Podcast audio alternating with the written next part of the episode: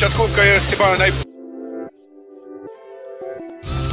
Siatkówka jest chyba naj... najbardziej zespołowym z zespołowych zespołów.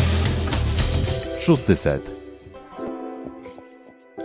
Mm, Bardzo nietypowa pora, jak na naszego live'a, ta godzina 11.44, o której zaczęliśmy live'a, jest dla nas odrobinę nieintuicyjna, ale słuchacie podcastu Szósty Set Mm, ze studia w Warszawie Piotr Złoch, jest razem ze mną, Ze studia w Rzeszowie Filip Korfanty, cześć. jest razem ze mną również. Bo Lewandowski, witam serdecznie. Mm, Zabrakło nam czasu, trochę obowiązków zawodowych, trochę obowiązków życiowych, trochę odgruzowania się po intensywnym wyjeździe e, na Mistrzostwa Świata. Mieliśmy e, okazję, Filip, zobaczyć e, ćwierćfinał, Kuba zobaczyć półfinał i finał Mistrzostw Świata z hali.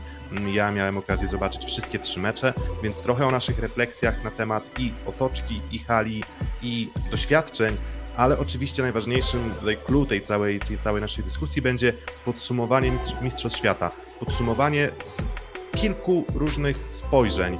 Mm, Jednym z tych spojrzeń będzie pewnie spojrzenie o reprezentacji, na, spojrzenie na reprezentację Polski, spojrzenie na rezultat, który mm, osiągnęliśmy, czyli wicemistrzostwo świata.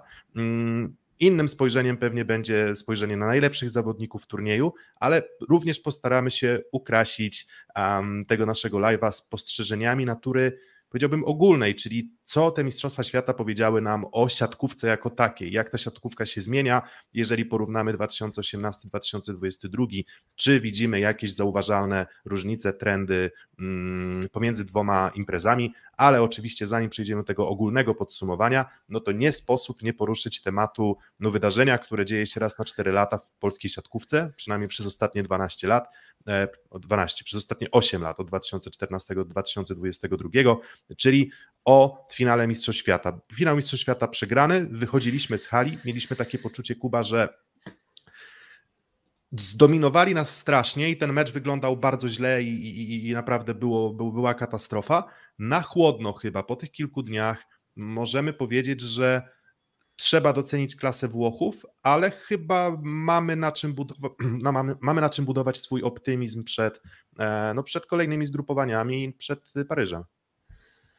Jak najbardziej. Myślę, że na chłodno patrząc, w naszym wykonaniu turniej, który dał nam bardzo dobry wynik, turniej, który tą kadrę przede wszystkim przygotował moim zdaniem bardzo dobrze na kolejne lata. To był turniej wymagający, turniej w schemacie trochę olimpijskim, tak możemy powiedzieć, zaczynający się od dosyć prostej grupy z jednym trudnym przeciwnikiem, co było kapitalnym przetarciem dalej.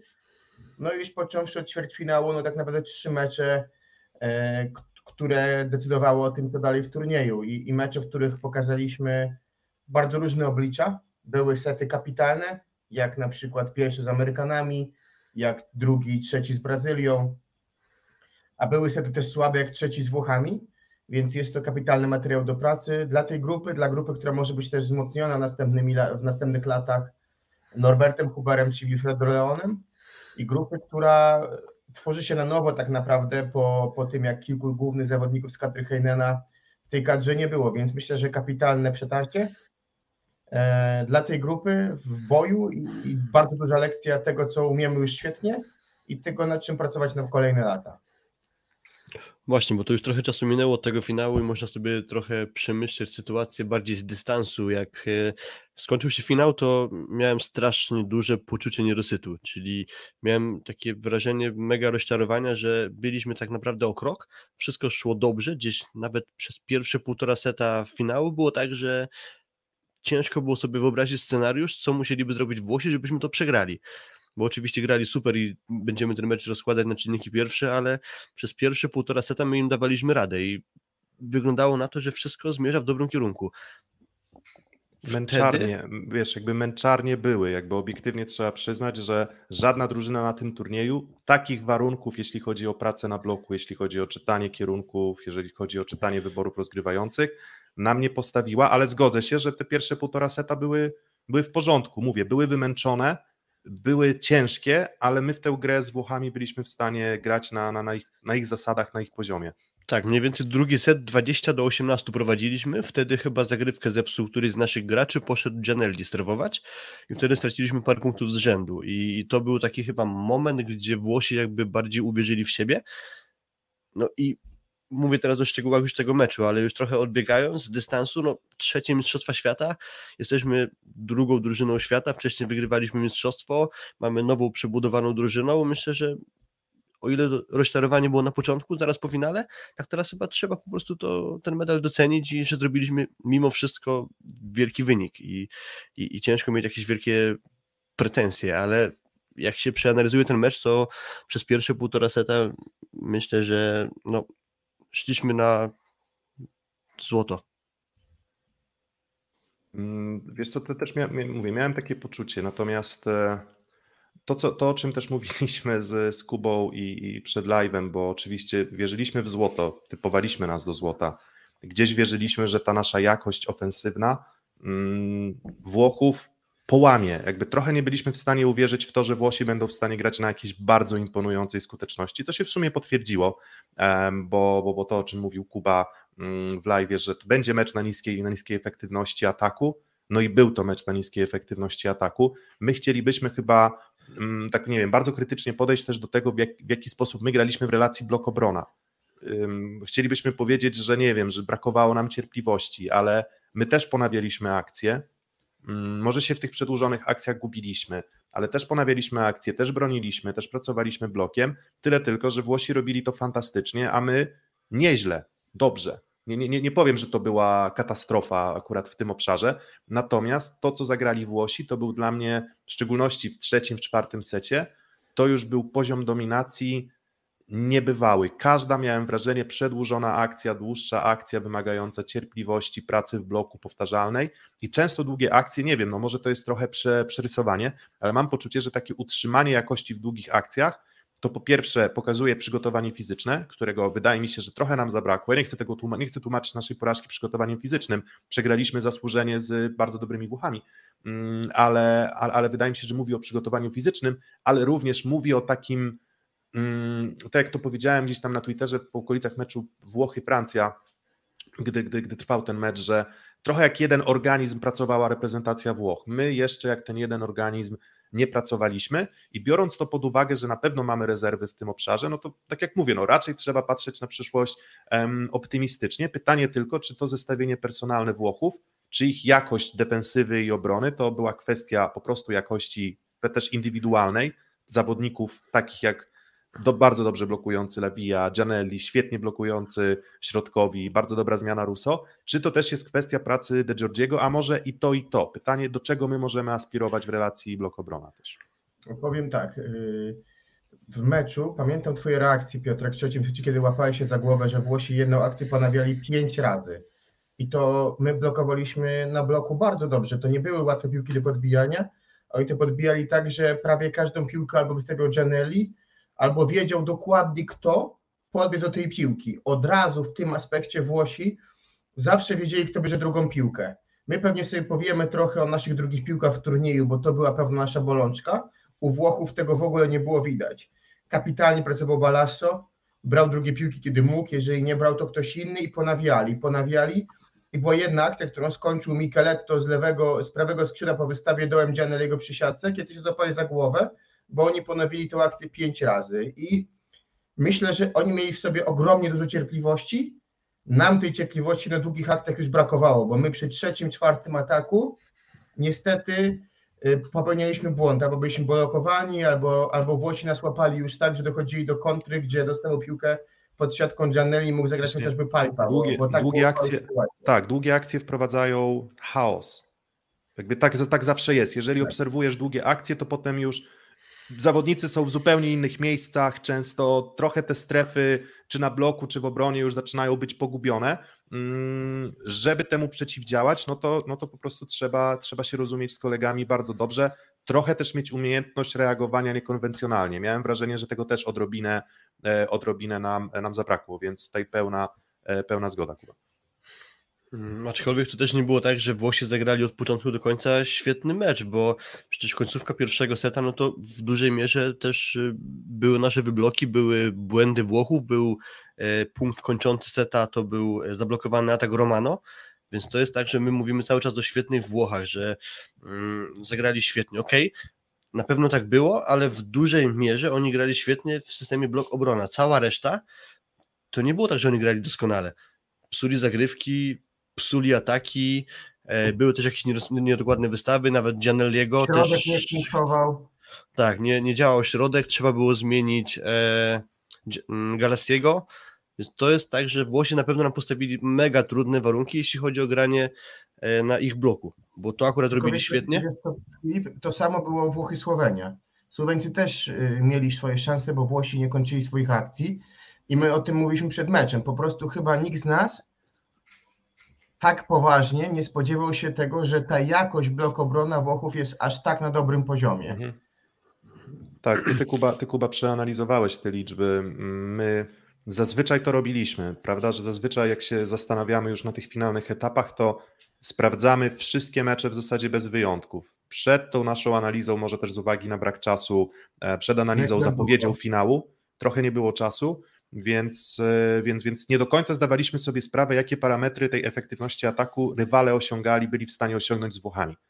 No i tutaj tak, 10%, 20%, y, 19, 25, najwyżej chyba 25, jeżeli dobrze kojarzę. Tak, tak. Najwyżej Um, 25 Francuzi. I jeżeli my wrócimy do Plus Ligi, jeżeli my wrócimy do tych parametrów, którymi my się zachwycaliśmy, jeżeli chodzi na przykład o Zaksę czy Jastrzębski Węgiel, no to 28 to był fantastyczny już wynik.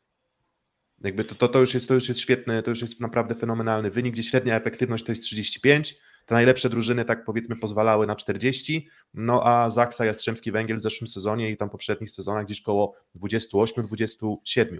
To, co Włosi zrobili, czyli tam około 23-24, ja wiem, że my teraz trochę żonglujemy liczbami, ale to jest uzmysłowienie tego, że ja tak dobrego meczu drużyny w relacji blok-obrona, takiego skatowania, wiecie, bo to Włosi nie grali z ułamkami. Włosi grali z drużyną, która miała tak naprawdę w teorii wszystkie strefy otwarte, porządnego rozgrywającego. Mm, Może trochę brakowało nam przyjęcia w meczu z Włochami, ale, ale, ale co do zasady, to nie, były, to, nie była, to nie byli zawodnicy, którzy nie byliby w stanie radzić sobie na przykład na piłce e, wysokiej, a nie radziliśmy sobie, więc niebywały mecz, niebywały mecz defensywnie, jak zachwycałem się właśnie tą Zaksą i była dla mnie takim trochę niedoścignionym wzorem tego, jak można w defensywie pracować, tak mam takie poczucie, że reprezentacja Włoch zdetronizowała u mnie tę Zaksę. To, co oni zagrali na tym turnieju, to, co zagrali w meczu z nami, to było kosmiczne, jeżeli chodzi o obronę. I wydaje mi się, że my po prostu nie będziemy w stanie takiego poziomu osiągnąć, więc tak jak Oskar Kaczmarczyk zawsze mówi, gra się tym, co masz. Więc pytanie właśnie, co my, jak my poprawimy się blok obrona, ale i coś, czego nam bardzo zabrakło, no to właśnie mm, kontra. My nie byliśmy w stanie kończyć kontrataków. I, I to też właśnie lubię czerpać gdzieś z obserwacji osób, które siatkówkę trenowały mm, albo są trenerami. No i właśnie też Paweł Szabelski na Twitterze powiedział, że no co z tego, że bronisz, jak nie, nie kończysz kontr. Jakby obrona bez kontrataku nie ma znaczenia. Mm, Więc, więc tego kontrataku też na pewno, na pewno nam zabrakło. No i zabrakło nam dlatego, że chyba gdybyśmy mieli ocenić rozgrywających, to ani Janusz, ani Łomacz nie zdali egzaminu, jakim było, był finał Mistrzostw Świata. Mhm. E, Mówisz, Piotrek, o tym, że przy tym powiedziałeś, że nie chcesz tego meczu usprawiedliwiać przygotowaniem fizycznym, ale potem, jak popatrzymy na efektywność Włochów finalną, no to okej, super, z- zniwelowali nasz atak, ale pierwszy set mieliśmy 37% efektywności ataku, w drugim 22%. Dopiero trzeci i czwarty to jest 4% i 11%, to to już jest dramat. Ale cały czas jakby wracam do tego pierwszego półtora seta, że wtedy to wyglądało jeszcze dobrze i w moim mm, takim przekonaniu my chyba zgasiliśmy fizycznie, mimo wszystko. No dobra, oczywiście mówimy o tym, że Włosi grali super, że blok obrona rewelacja, ale mi się też wydaje, że trochę im w cudzysłowie pomogliśmy tym, że my po prostu fizycznie zgaśliśmy. Takie jest moje przekonanie, też jakby druga strona tego medalu, bo 37% efektywności w pierwszym, w pierwszym secie, no super. Tak jakby nie, nie, nie, ma się, nie ma się do czego doczepić, no to tak, tak na nasz poziom, tak, może, może odrobinkę niżej, no ale nawet na tle, na tle bardzo dobrych Włochów wyglądało to, e, wyglądało to imponująco. I zobaczcie też dalej, w pierwszym secie atak ok, a co się dzieje od drugiego seta? Kurek 3 na 16 skończył. e, Śliwka 3 na 14, Kochanowski 3 na 6, Bieniek 5 na 11, Kaczmarek 6 na 13, Fornal 2 na 11. Jedynie kto się trzyma w ataku, to jest Semeniu, który tam skończył 9 z 17 piłek. A, a Coś to- niedobrego się wiesz, stało. I to, I to wiesz, i to Semeniuk, o którym. Mm, o który, o, który, który mam wrażenie, że dostał trochę krytyki. Trochę, sporo krytyki na zasadzie, Niepotrzebne, za pierwszego że- seta, bo wtedy chyba tam miał, nie wiem, 2 na 10 bodajże w ataku. Plus, w pierwszym plus secie. wiesz dlaczego też? Bo jak wszedł Fornal, to od razu szło wszystko w Semeniuka, nie w Śliwkę na przyjęcie. Prawda, I tam tak, zaczął Gianelli, go, znaczy nie tylko Gianelli tymi y, asami, ale potem też flotem był męczony i znowu jak wracał Śliwka, to od razu szło w Śliwkę. Także mi się wydaje, że też no, mm, Kamil zawsze do tej pory nie był najbardziej obciążonym przyjmującym. E, I też mógł z tego trochę czerpać. To, to był pierwszy raz chyba takie wrażenie, że był obciążonym. I może to jest też to, o czym mówił Nikola, że jeżeli by wszedł Fornal, to nagle obciążony najbardziej z trójki byłby Kamil na przykład. Natomiast wracając jeszcze do tego, co powiedziałeś Filip, to tak, była duża efektywność, ale przypominajcie sobie te piłki. One były, e, to było tak, że było na przykład długie wymiany, podbił Bartek Kurek, skończył z krótki bieniu. Inna to skończył Olek na 24-22, przepychając tak naprawdę Gianelliego Albo, tam, jakimś, albo albo jakimś lobem w 9 metr powiedzmy, nie? Tak, w lobem wolną 9 strefę. metr, więc te punkty były, tak jak powiedział Piotrek, wymęczone, natomiast było oczywiście. I, I tylko, że mam wrażenie, że powtarzalność gry Włochów była od pierwszej piłki po prostu. I, yy, i, i ten spokój, który oni mieli od początku w sobie, yy, po prostu i też przy tym w, tej- w tej grze ich utrzymał po prostu, że oni jakby czuli, że od początku meczu grają dobrze. I jak przetrwali ten drugi set, po prostu wyciągając go trochę tak jak my, no to wtedy to już ruszyło, a my też zaczęliśmy rotować mocno, trochę łapać się tego meczu w każdy możliwy sposób, a po prostu po kolei wszedł Kaczmarek, kończył trzy piłki, po czym cztery kolejne jest wyblokowywany, tak? I po prostu gdzieś kto nie wchodził, Włosi szybko po jednym, dwóch atakach znajdowali sposób i to było dość symptomatyczne. Natomiast y, coś jeszcze, co jeszcze nawiązać do tego, co powiedziałeś Filip, to na pewno Włosi są mega młodą kadrą i myślę, że po prostu to też jakby ich zmęczenie turniejowe było zupełnie inne, no bo to są po prostu no, naj, najstarszy zawodnik w składzie, tak, no to jest od, od naszego starszy, ale poza tym to chyba jak patrzymy, no to u nas 25-26 to jest wiek minimum, u Włochów poza porębą, u Włochów to jest właściwie już y, Gianelli bardzo ograny, tak? Właśnie jeszcze, jeszcze, jedna, jeszcze jedna, mm, jeden element układanki, który faktycznie może w jakiś tam sposób, nie wiem, wspierać Włochów. Włosi po fazie grupowej czekali tylko trzy dni na swój mecz. Mhm. Mm, Potem- czyli potem oni, dwa, oni, tak? oni, skończyli, oni skończyli tak, że było tak niedziela, potem środa, potem już, sobo, potem już Sobota. sobota, tak? I, i, I w zasadzie ten mecz sobotni ze Słowenią też był. Łatwy, oczywiście, no wiecie, no nikt nam nie bronił wygrać 3 do 0 z Brazylią. My trochę, my z tą Brazylią, o czym, no nie no może już nie będziemy się bardzo mocno skupiać, ale z tą Brazylią to był mecz bardziej moim zdaniem na 3 do 1 dla nas niż 3 do 0, więc my sobie też trochę dołożyliśmy, dołożyliśmy sobie trochę pracy, odpuszczając na pewnym etapie, nie radząc sobie z, z Brazylią, więc to zmęczenie na pewno wyszło. Kolejna sprawa, no przecież pamiętamy, że Marcin Janusz w Zaksie miał problemy fizyczne łapały go skurcze i one zazwyczaj łapały go w momencie, w którym ta intensywność spotkań była za duża. No i teraz tak, może, może Nikola Grbicz, obserwując Marcina Janusza, zastanawialiśmy się podwójne zmiany po co, ale jednak jest to na dystansie tam iluś tam spotkań, no nie wiem, no paręnaście, dwadzieścia kilka akcji, których nie grasz. Jeżeli, ta, jeżeli to przejdzie te kilka rotacji, ustawień, mm, no to powiedzmy, no nie wiem, no zakładając, że tam nie ma breakpointów, no to są trzy rotacje, tak? Więc nie grasz tam, powiedzmy, nie grasz, nie grasz trzech rotacji, nie jesteś na boisku. Więc może to też był jakiś taki sygnał, że, że Marcin Janusz gdzieś tam fizycznie po prostu. Pytanie, czy kiedykolwiek będzie, wiecie, no bo na igrzyskach będzie trochę inny system, bo na igrzyskach ten system grania jest taki, że grasz mecz, dzień przerwy, mecz, dzień przerwy, mecz, dzień przerwy. Tutaj było tak, no, że, mm, że, że, że po prostu ta intensywność nie było to- meczu przerwy.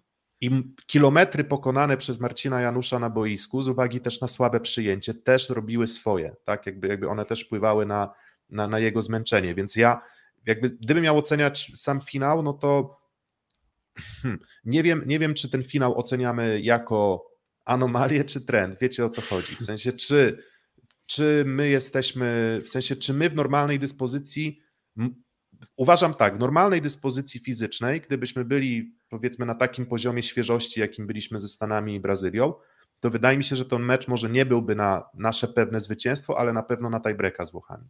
W sensie wyszarpalibyśmy na przykład drugiego i może z wątroby trzeci, czwarty przegrywamy z Włochami dość gładko i może ten tiebreak znowu znowu przepychamy. To jakby tak, tak myślę, że tak mógłby ten mecz wyglądać, gdyby było trochę więcej, więcej energii, więcej świeżości. Niby zawodnicy deklarowali, że byli dobrze przygotowani fizycznie, że możemy przenosić góry, wypowiadał się też Bartek Kurek, kapitan, że jesteśmy dobrze przygotowani fizycznie, mm, no ale wiecie, to jest zawsze łatwa wymówka, przygotowanie fizyczne, Znaczy, ciężka Z drugiej strony Piotrek wyobraża sobie sytuację, że wychodzi Bartek Kurek i mówi no wiecie co, dobra kibicujcie nam, ale tak naprawdę to my nie mamy sił, my nie jesteśmy przygotowani, Ale wiesz, ale do zmęczenia-. Do zmę... Ale wiesz, ale powiedzenie, powiedzenie, że jesteśmy troszkę zmęczeni, ale damy z siebie wszystko, no byłoby takim sygnałem. A tutaj było, wiesz, tam możemy przynosić góry, jesteśmy, wiesz, przygotowani kwestia super, tego, że no to możemy jest grać wypowiedź- od razu, tak? To jest- To jest wypowiedź medialna, ja zawsze mam jakiś dystans do tego, co się mówi w mediach, co, co siatkarze mówią dziennikarzom. E, I może rzeczywiście tak było, że czuli się świetnie fizycznie, ale moim zdaniem fizyka właśnie zawiodła w tym finale. A nie czujecie, że ten mecz trochę naświetlił ogromną pracę wykonaną w tym sezonie, ale naświetlił też to, co cały sezon było lekką bolączką, albo co było największą bolączką na etapie słabej, średniej naszej gry w VNL-u. I to wszystko troszeczkę powróciło w finale, czyli jakość przyjęcia, Jakoś i organizacja kontra. organizacja kontr Mhm. e, i długie, drugie piłki, czyli tak naprawdę gra w chaosie. Dokładnie.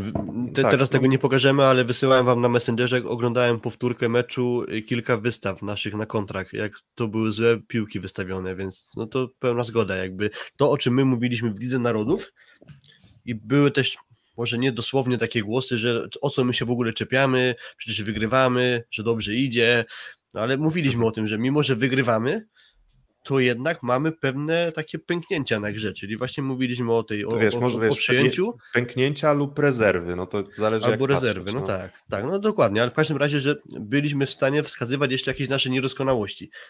I one właśnie wyszły w meczu finałowym, bo nie wiem dokładnie ile dokładnie, ile perfekcyjnie piłek przyjął Zatorski, ale myślę, że na palcach jednej ręki dałoby się to policzyć.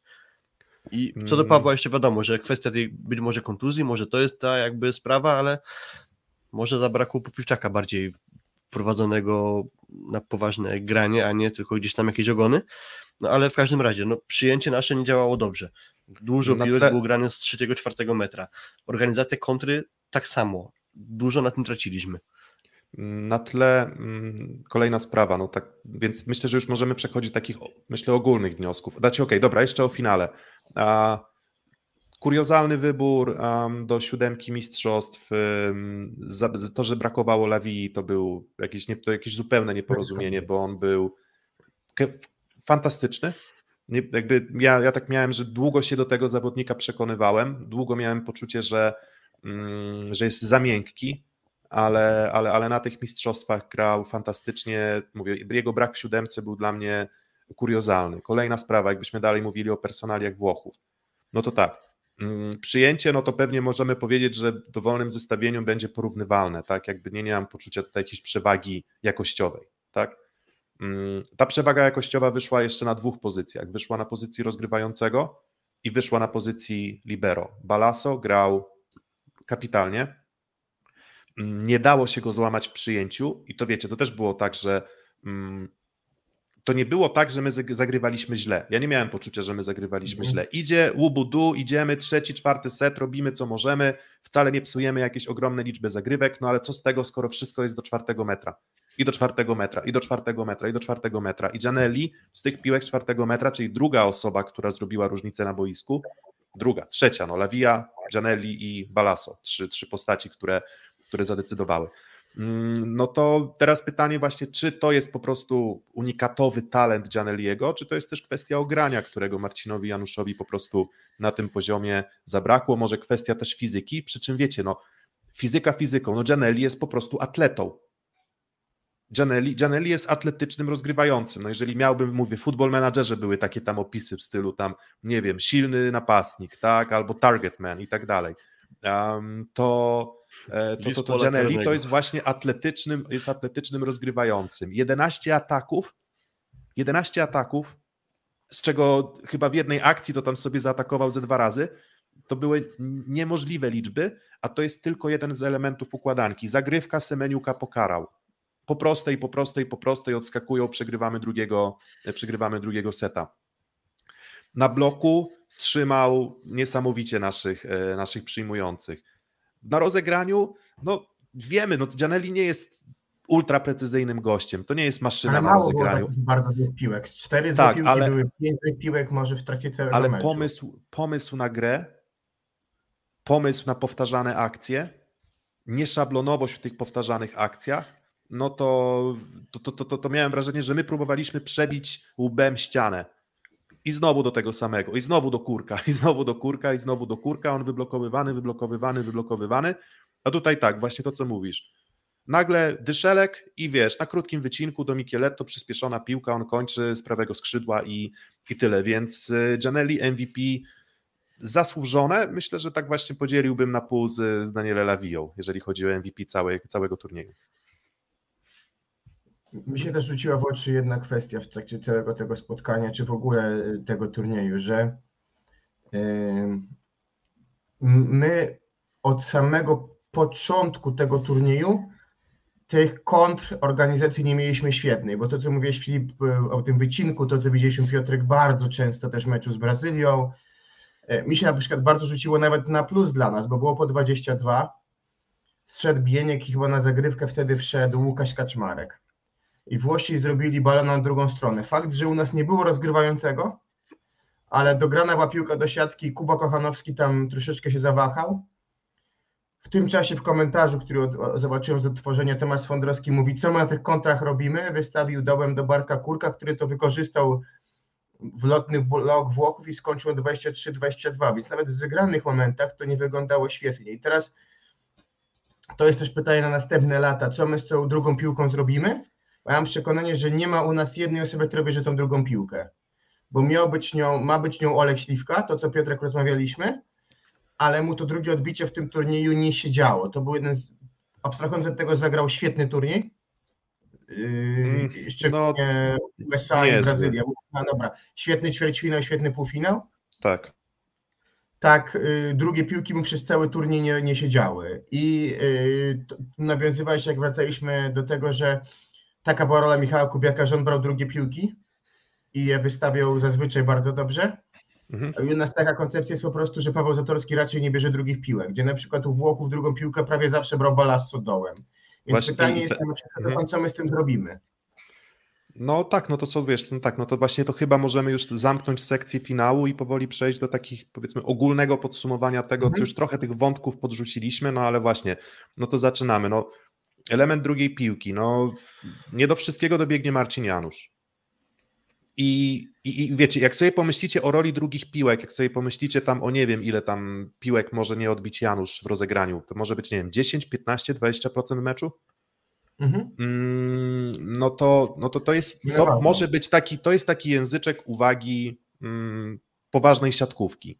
Mm, Nie wiem, czy pamiętacie, na przykład dla mnie osobą, zawodnikiem, który, mm, który fantastycznie na przykład dyszlem, znaczy to, co na przykład robiła Lubę Civitanowa, mm, czy nawet, czy nawet Zaksa na przykład Zatorskim dociągającym dyszlem zazwyczaj piłki bardzo dobrze do siatki, dając możliwość ponowienia, ale jeżeli chodzi na przykład nawet, nie wiem, o przyspieszenie gry na piłce sytuacyjnej właśnie drugim odbiciem, no to właśnie na przykład Juan Torena robi to super. Dalej, kolejny atut, bardzo przydają się libero dobrze grający palcami.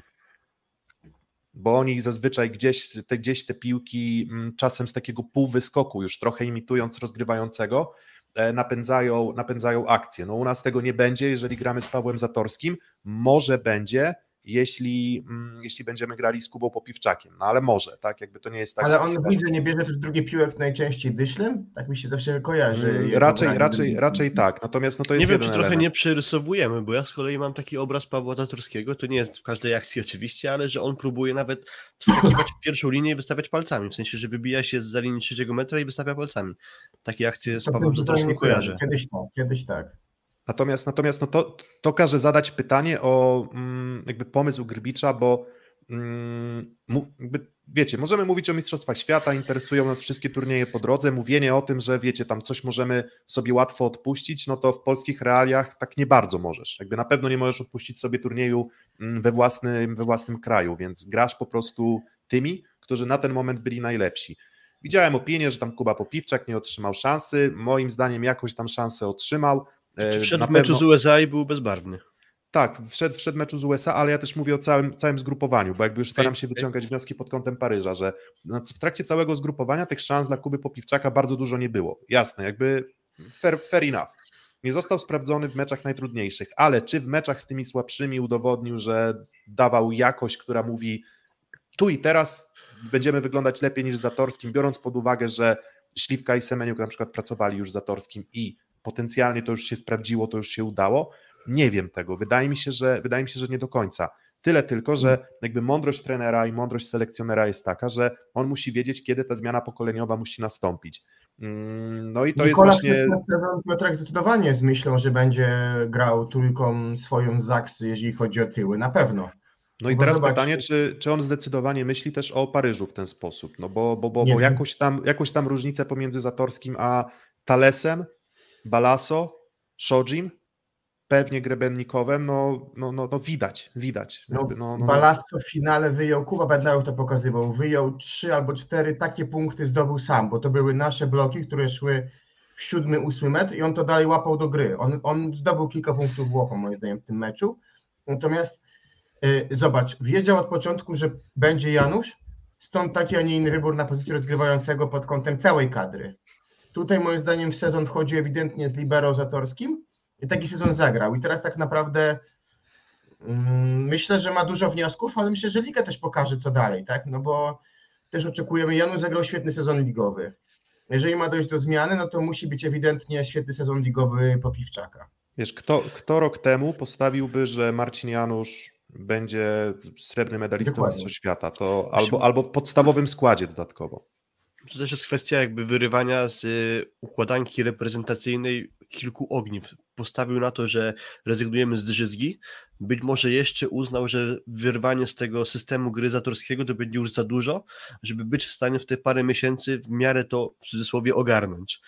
A co do jeszcze Pawła Zatorskiego, myślę, że jak zmieniliśmy rozegranie, tak już jest czas na to, żeby w dłuższym wymiarze stawiać na innego libero, w domyśle Popiwczaka, bo coraz częściej Pawłowi Zatorskiemu się przytrafiają problemy fizyczne. To jest końcówka zeszłego sezonu, gdzie mówiło się o jego problemach przy okazji finału, y, dwa, dwa sezony temu, przy okazji finału z Trentino, e, więc to jakby widać, nawracające, że nawet... nawracające problemy z mięśniami brzucha i pleca. Tak, tak, tak, dokładnie, dokładnie.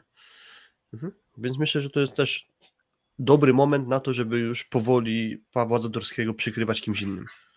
Kolejna rzecz, jeżeli przetestuje nam skutecznie parę Semeniu Koleon, Anastazji, no to tak naprawdę tutaj wtedy mamy zupełnie zgranych ze sobą dwóch zawodników na przyjęciu wcześniej w kadrze i wpuszczając libero jakby dajemy, no wiecie o co chodzi, no jakby tu nie było zgrania trójki Popiwczak, yy, yy, Zatorski, Leon, Semeniuk, prawda? Nie było to w ogóle testowane przez, przez Heinena, no tam, że tak no, powiem... Pojedyncze, pojedyncze, spotkania w VNL-u w, zeszły, w zeszłym, A, pojedyncze no tak. i pojedyncze spotkania w zeszłym roku w VNL-u były, gdzie też śmiałem, że tam Semenian Leonu wchodzi już, wchodzi tak. już na bojo, więc, ale to pojedyncze mecze a to nie grali z, czasami z, z Wojtaszkiem, bo to mogło też wypaść na Wojtaszka, prawda? Natomiast no, myślę, że jeżeli tym bardziej będzie jakby para przyjmujących testowana w Perudzi, no to nie widzę przeciwwskazań, żeby wszedł do tego nowy libero. No właśnie, no jakby może, może punktem wyjścia byłoby, byłaby próba grania na dwóch libero, może punktem wyjścia byłoby danie Popiwczakowi szansy, nie wiem, w, w obronie, przy czym to też jest tak, że gdybyśmy chyba spojrzeli na turniej Zatorskiego z jakimś tam dystansem, no to było ok. Mhm. To, to, nie był, to, nie był, to nie był słaby punkt. On nie popełniał błędów w przyjęciu bezpośrednich. To, co mu się zdarzało, ogromnie dużo tych błędów popełniał. Przez cały turniej chyba Mistrzostwa Świata dwa, w VNL-u w ogóle było ich naście. Więc on nie, on, on nie popełniał błędów. On moim zdaniem lepiej reagował w obronie. W sensie fakt, że to, to trochę tak jak się mówi o tych libero, że są libero, którzy raczej reagują tak jak blok pójdzie, czyli reagują pewnymi schematami, i reagują nieszablonowo. No to Paweł raczej reaguje, że ok, blok jest tutaj, to jeżeli blok zasłoni określoną strefę, to ja stanę w dobrym miejscu i mam wrażenie, że stawał w dobrym miejscu. Tak, tak. Więc, więc, też, więc też nie mówmy, jakby wie- wiecie, bo tak nie popadajmy w jakiś tam, nie wiem, krytycyzm, e, nie wiem, paranoidalny, mówiąc o tym, że, że nie wiem, że, że było dramatycznie źle. Było nieźle, ale obiektywnie trzeba stwierdzić, że do tych najlepszych jest, jest po prostu różnica. Jeśli popatrzymy na ten jeden mecz finałowy, to w obronie ok, mogłoby na pewno być więcej. Nie było źle, bo też pamiętam kilka świetnych obron Zatorskiego, ale w przyjęciu dużo było grane na trzeci, czwarty metr, gdzie wydawałoby się, że w lepszej formie Paweł Zatorski po prostu by to przyjął lepiej. E, Też mnie olśniło trochę, że powiedzieliście o grze ewentualnie na dwóch libero. Zobaczcie podium igrzysk. E, Francja, Rosja i trzecie miejsce Argentyna. czwarte Brazylia. Teraz tak samo. Nikt z tych najlepszych nie gra na dwóch libero. Mało jest Czy drużyn naj- Nie topowych. może grać na dwóch libero wręcz. Znaczy, no nie, nie, nie może, bo masz dwunastki, okej, no to dobra, ale, ale zobaczcie też najwyższy, powiedzmy, poziom nawet y, klubowy. Też nie ma drużyn, które by grały na dwóch libero regularnie. To też jest My ciekawe. sumie. graliśmy Wojtaszek, Zatorski na dwóch libero. No, Okej, no ale to jest 18 przykład właśnie nasz, a ktoś inny, żeby to korzystał z tego, no nie przypominam sobie. Mm, tak myślę, myślę, myślę, myślę. No Włosi nie, no we Włoszech, no wiesz, No znaczy, to jest problem, potem, no. tak, to jest, to jest problem trochę tego typu, że mamy po prostu tam jakoś tam szerokość tej drużyny, prawda, jakby, jakby mamy zawodników, którzy, z których możemy czerpać. w innych krajach Braz- jest tak, że w Brazylii Braz- teoretycznie Thales i Majki też mogliby pewnie Właśnie to, to chciałem przywołać, bo dużo było w Brazylii narzekania na przestrzeni ostatniego, nie wiem, dwóch, trzech lat, że stawia Renan na tego Talesa, a powinien na Majka. I, i, I tu jest właśnie w Brazylii przykład tego, że dobra, mają dwóch w miarę równych libero, a mimo tego właśnie ten Renan postawił na Talesa i to trzeba przyznać, że Tales ten turniej zagrał świetnie. Znaczy spodziewanie Mhm. dla mnie dobrze. No tak, no tak więc, więc, więc dobra, więc jakby to z- pytanie do Grbicza, no to przekonamy się pewnie w kolejnym sezonie. Kuba Popiwczak, no też trzeba powiedzieć, że no to był chyba najbardziej intensywne jakby dla niego zgrupowanie. On już grał w kadrze, to jakby to nie było tak, że nie grał w kadrze, ale on grał w tej kadrze gdzieś tam jakieś tam ogonki, bo jednak był Wojtaszek. Zatorski, Wojtaszek Zatorski i właśnie tak to, co mówi, Chicago, mm, gdzieś te, te, te VNL-e, jakieś tam mecze ze słabszymi rywalami i tak dalej. Teraz mam wrażenie, że już został wpleciony na tę dwójkę. Naturalnym dla mnie krokiem byłoby, że on otrzaskał się z tym, jak to wygląda na tym poziomie gigantycznym, bo on pierwszy raz pojechał na tak dużą imprezę jak Mistrzostwa Świata. Mm, Na Mistrzostwach Europy w zeszłym roku był? Nie. Mm, Czy, czy Wojtaszek Zatorski pojechali? Chyba tak, prawda? W sensie. No tak, tak, tam był Tak, wydaje mi się, że tam- był Wydaje mi się, że tylko Fornal. Fornal, tak, Fornal, Mhm. Fornal doszedł jako ten piąty, piąty przyjmujący. Tak. Więc to jest dla niego pierwsza impreza duża, w której on się też musiał otrzaskać z, z halą, z, z, z wyzwaniem jakby też y, siatkarskim. Jakby z takich refleksji też ogólnych mam, mam jednak poczucie, miałem takie długie przekonanie, że mówię, kurczę, no jednak siatkówkę klubową na tym najwyższym poziomie, jak obserwowałem Zenit Kazan, jak obserwowałem Lubę, to moim zdaniem to były takie niedoścignione wzorce, w sensie to był najwyższy poziom, jaki ja widziałem, ale jak obejrzałem te Mistrzostwa Świata, to jednak mam takie poczucie, że granie w, w tych, tych czołowych elementach, znaczy czołowych fazach mm, ćwierćfinał, półfinał, finał z mocnymi rywalami, z tą czołową już ósemką na świecie, no to jest, czy powiedzmy ósemką, szóstką, piątką, tak? Z Brazylią, Włochami, Francją, USA jest powiedzmy czołową czwórką i nie wiem, kogo jeszcze tam może byśmy dorzucili. No tam Argentyna pewnie odrobinkę z tyłu, um, Serbia już chyba też. Dokładnie, Fr- Francję wymieniłem, chyba wymieniłem, nie wiem. No ale w każdym razie jest powiedzmy pięć drużyn, z którymi to granie jest na, na zupełnie innym poziomie. I wiecie, jaranie się tam statystykami, że ktoś plus lidze robi 0,4 bloku, jak nabije te bloki na z całym szacunkiem zawodnikach, nie wiem, e, Ceradu, Enei Czarnych Radom albo Kuprum Lubin ze swoimi słabościami, no to to nie jest ten sam, to, to nie są ci sami zawodnicy, którzy, którym skacze się e, do bloku w Mistrzostwach Świata, gdzie masz, nie wiem, Lawiję, który jest, nie wiem, fantastycznym technikiem, masz Micheletto, który tą lewą ręką kręci jakieś niesamowite rzeczy, masz Russella, masz, masz tak naprawdę śmietankę najlepszych zawodników i to jest inne granie i to jest bardzo trudne granie i przestawienie się na ten poziom najwyższy też zajmuje trochę czasu, jakby ty musisz, wiesz, wydaje ci się, że to, co działało w lidze, nagle przestaje ci działać. Nagle okazuje się, że wiesz, ty amortyzowałeś piłkę po prostej, bo ktoś ci atakował, nie wiem, 100 na godzinę, atakujący, będąc libero, a nagle okazuje się, że po prostu idzie ci gościu 120. I ta piłka ci ucieka w trybuny. To samo z przyjęciem, tak? Nagle nie masz, wiesz, odpustu, że tam ktoś ci zagra, wiesz, rotacyjne 95 na godzinę, które sobie z uśmiechem przyjmiesz i nabijesz do przyjęcia. Nie. Wszyscy idą pełną i albo trafią pomiędzy dwóch, albo trafią bombą w ciebie. Musisz się nauczyć, musisz się nauczyć z tym pracować i sam Kuba Popiwczak też to przyznawał, tak? Że, że, że, że, że on, że ten poziom był dla niego może jakimś tam zaskoczeniem, on potrzebuje czasu pewnie na adaptację, ale trzymam kciuki, wierzę bardzo w Kubę Popiwczaka. Bardzo ważny sezon przed nim, bo miał tak, że sezon mistrzowski Jastrzębia grał fenomenalnie. W poprzednim sezonie te problemy zdrowotne drużyny, mam wrażenie, się na nim odbiły, bo jeszcze w dwóch meczu z Lubę wyglądał świetnie, a końcówka sezonu już po tych problemach z, w półfinale z Zaksą nie wyglądała tak dobrze, natomiast myślę, że też dla niego wyzwanie na, myślę, że też wielkie wyzwanie dla Jastrzębia na polu europejskim. Po wczorajszym losowaniu można powiedzieć, że Jastrzębie no, ma pewne wyjście z grupy, myślę, że to też jest taki poziom, kiedy już dojdziemy do tych y, ćwierćfinałów i wypadną nam problemy zdrowotne, że to będzie w końcu naprawdę znowu fajne granie, które myślę, że też bardzo dużo daje, bo myślę, że też bardzo dużo dało Zaksie całej, po prostu i naszym zawodnikom Zaksy, poprzednia kampania Ligi Mistrzów, czyli Lubę, Zenit, Trento, no bo to było granie najbliższe temu, co jest na kadrze.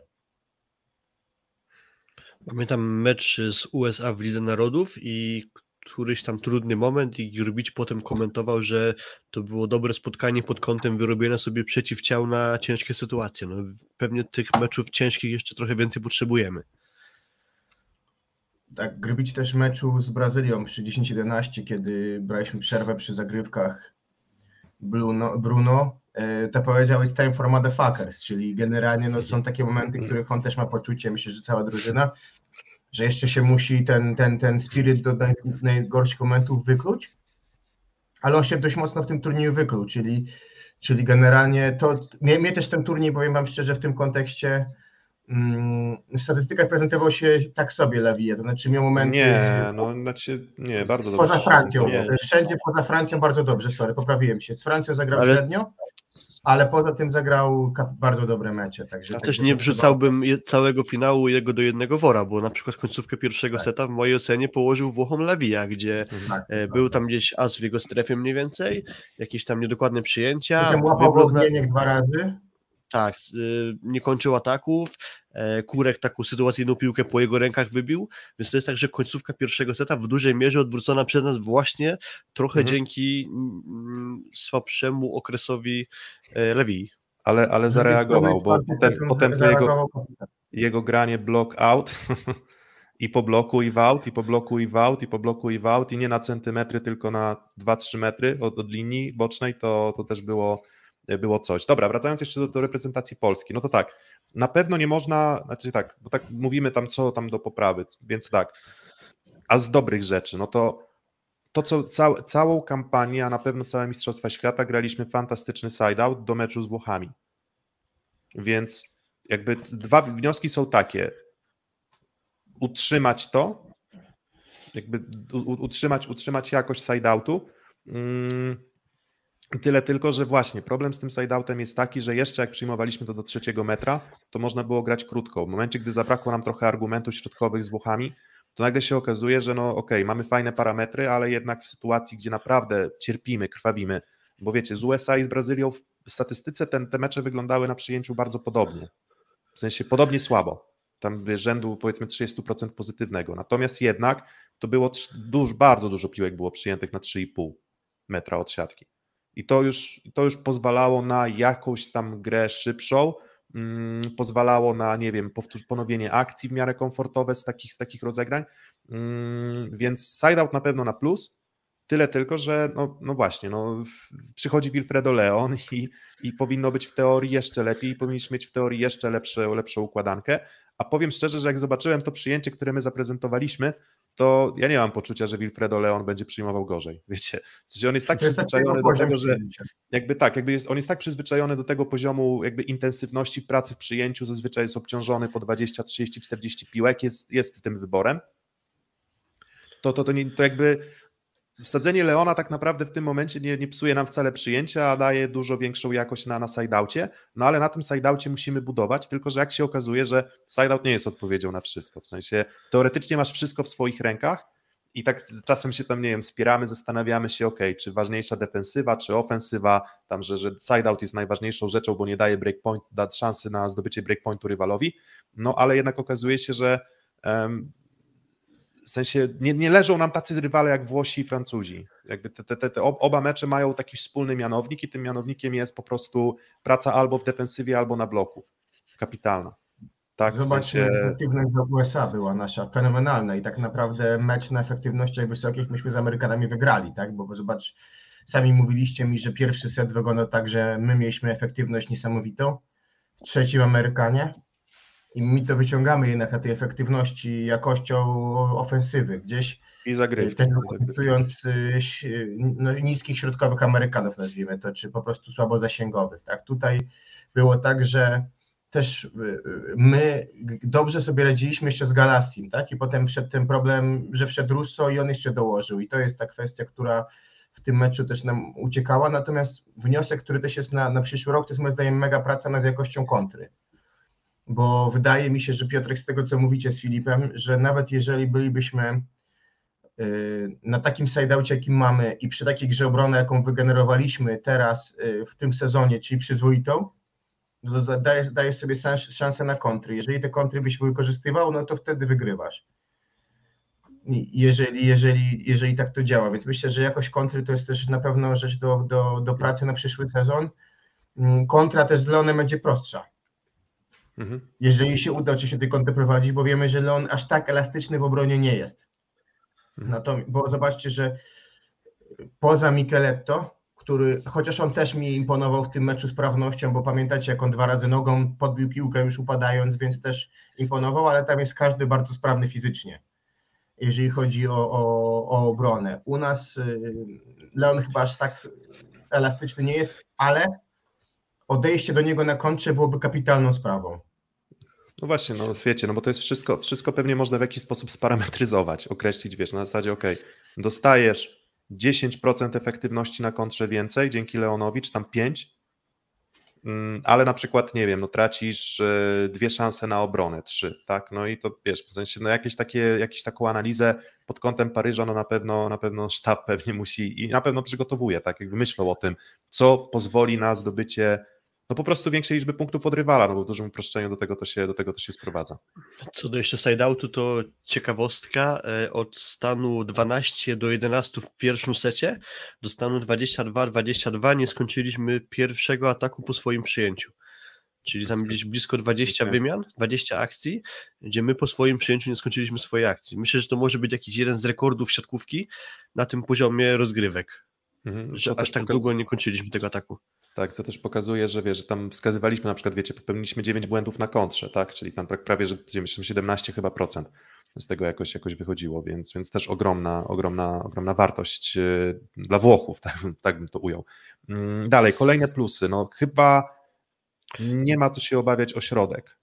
Powrót Hubera ewentualnie. Znaczy powrót, tak. właściwie wejście do kadry Hubera, bo on tak naprawdę jeszcze tam się nie zadomowił na dobre. Dokładnie. Jeżeli tutaj właśnie Dawid, że jeżeli Huber wróci po kontuzji do formy, to mamy najlepszy środek na świecie. Tylko wiecie, no na spokojnie z tym Huberem, bo, bo zerwane ścięgna Achillesa to, to jest koszmarna kontuzja. W sensie to jest tak, że no, no wię, więzadła w kolanie i, i, i zerwane Achillesy to są wydaje mi się dwie rzeczy, które najbardziej składają um, zawodników jakby, jakby też może nawet powiedziałbym, że te Achillesy są, nawet widziałem jakieś tam badania wrzucane, na, na Twitterze, że, że, że ciężko się wraca po, po Achillesie. Więc... Aczkolwiek e, y, co do zerwanego ścięgna Achillesa, nie mówię, że Roberto Russo był wiodącą postacią tego finału, ale Russo niedawno właśnie wrócił po zerwaniu ścięgna Achillesa. Tak, mm, no tak, tylko że, wiesz, tylko że jakby masz, masz zawodników czerpiących mocniej z dominacji fizycznej, jak pewnie Norbert Huber, a masz mhm. takich jak Robert Russo, którzy pewnie bardziej pracują um, myśleniem, głową, jakby takim, wiesz, czuciem, czuciem siatkówki. Więc dużo zależy też od charakterystyki zawodnika. Natomiast no, mówienie o tym, że to jakby nie możemy w ciemno zakładać, że ten Norbert Huber będzie, więc nawet jak będzie zestawienie Kochanowski i Bieniek, to no Bieniek chyba zamknął japę nam wszystkim, bo my tak się zastanawialiśmy, 10 bloków punktowych, on tych bloków punktowych zrobił, e, zrobił jeszcze więcej, no i, i bardzo zasłużony MVP, MVP, Boże, MVP, czołowa siódemka e, mistrzostw niż e, świata. zrobił bloków, prawda? Chyba, czy nie? Tak, tak, tak, tak. I to, i to tak myślę, że tym dość, dość zdecydowanie, więc mm, poziom reakcji, jeśli chodzi o, mm, o, o sytuacje nieszablonowe, trzymanie krótkich rywala, trzymanie pipe'ów, y, przesuwanie się, wszystko jest coraz lepsze. Oczywiście ma jeszcze pewnie jakiś tam problem na bloku z highballem, że łatwo go jest obić w sytuacji, gdy po prostu idzie ktoś przez jego ręce, czy ich nie przekłada, nie wiem, to już musieliby się wypowiedzieć e, trenerzy siatkówki, natomiast widać to, że po prostu raz na jakiś czas korzystali z tego, e, korzystali z tego rywale do zdobywania punktów, ale no mówię, i Kuba Kochanowski spłacił się Grbiczowi, cała ta inwestycja i myślę, że Mateusz, myślę, że Mateusz Bieniek, no ciężko jest się doczepić do naszych środkowych. Y, czy- nie zabrakło w finale trochę Kłosa, jednak próby jego, no bo dostał szansę każdy w sumie ze skrzydłowych, a, a Kłos nie dostał szansy.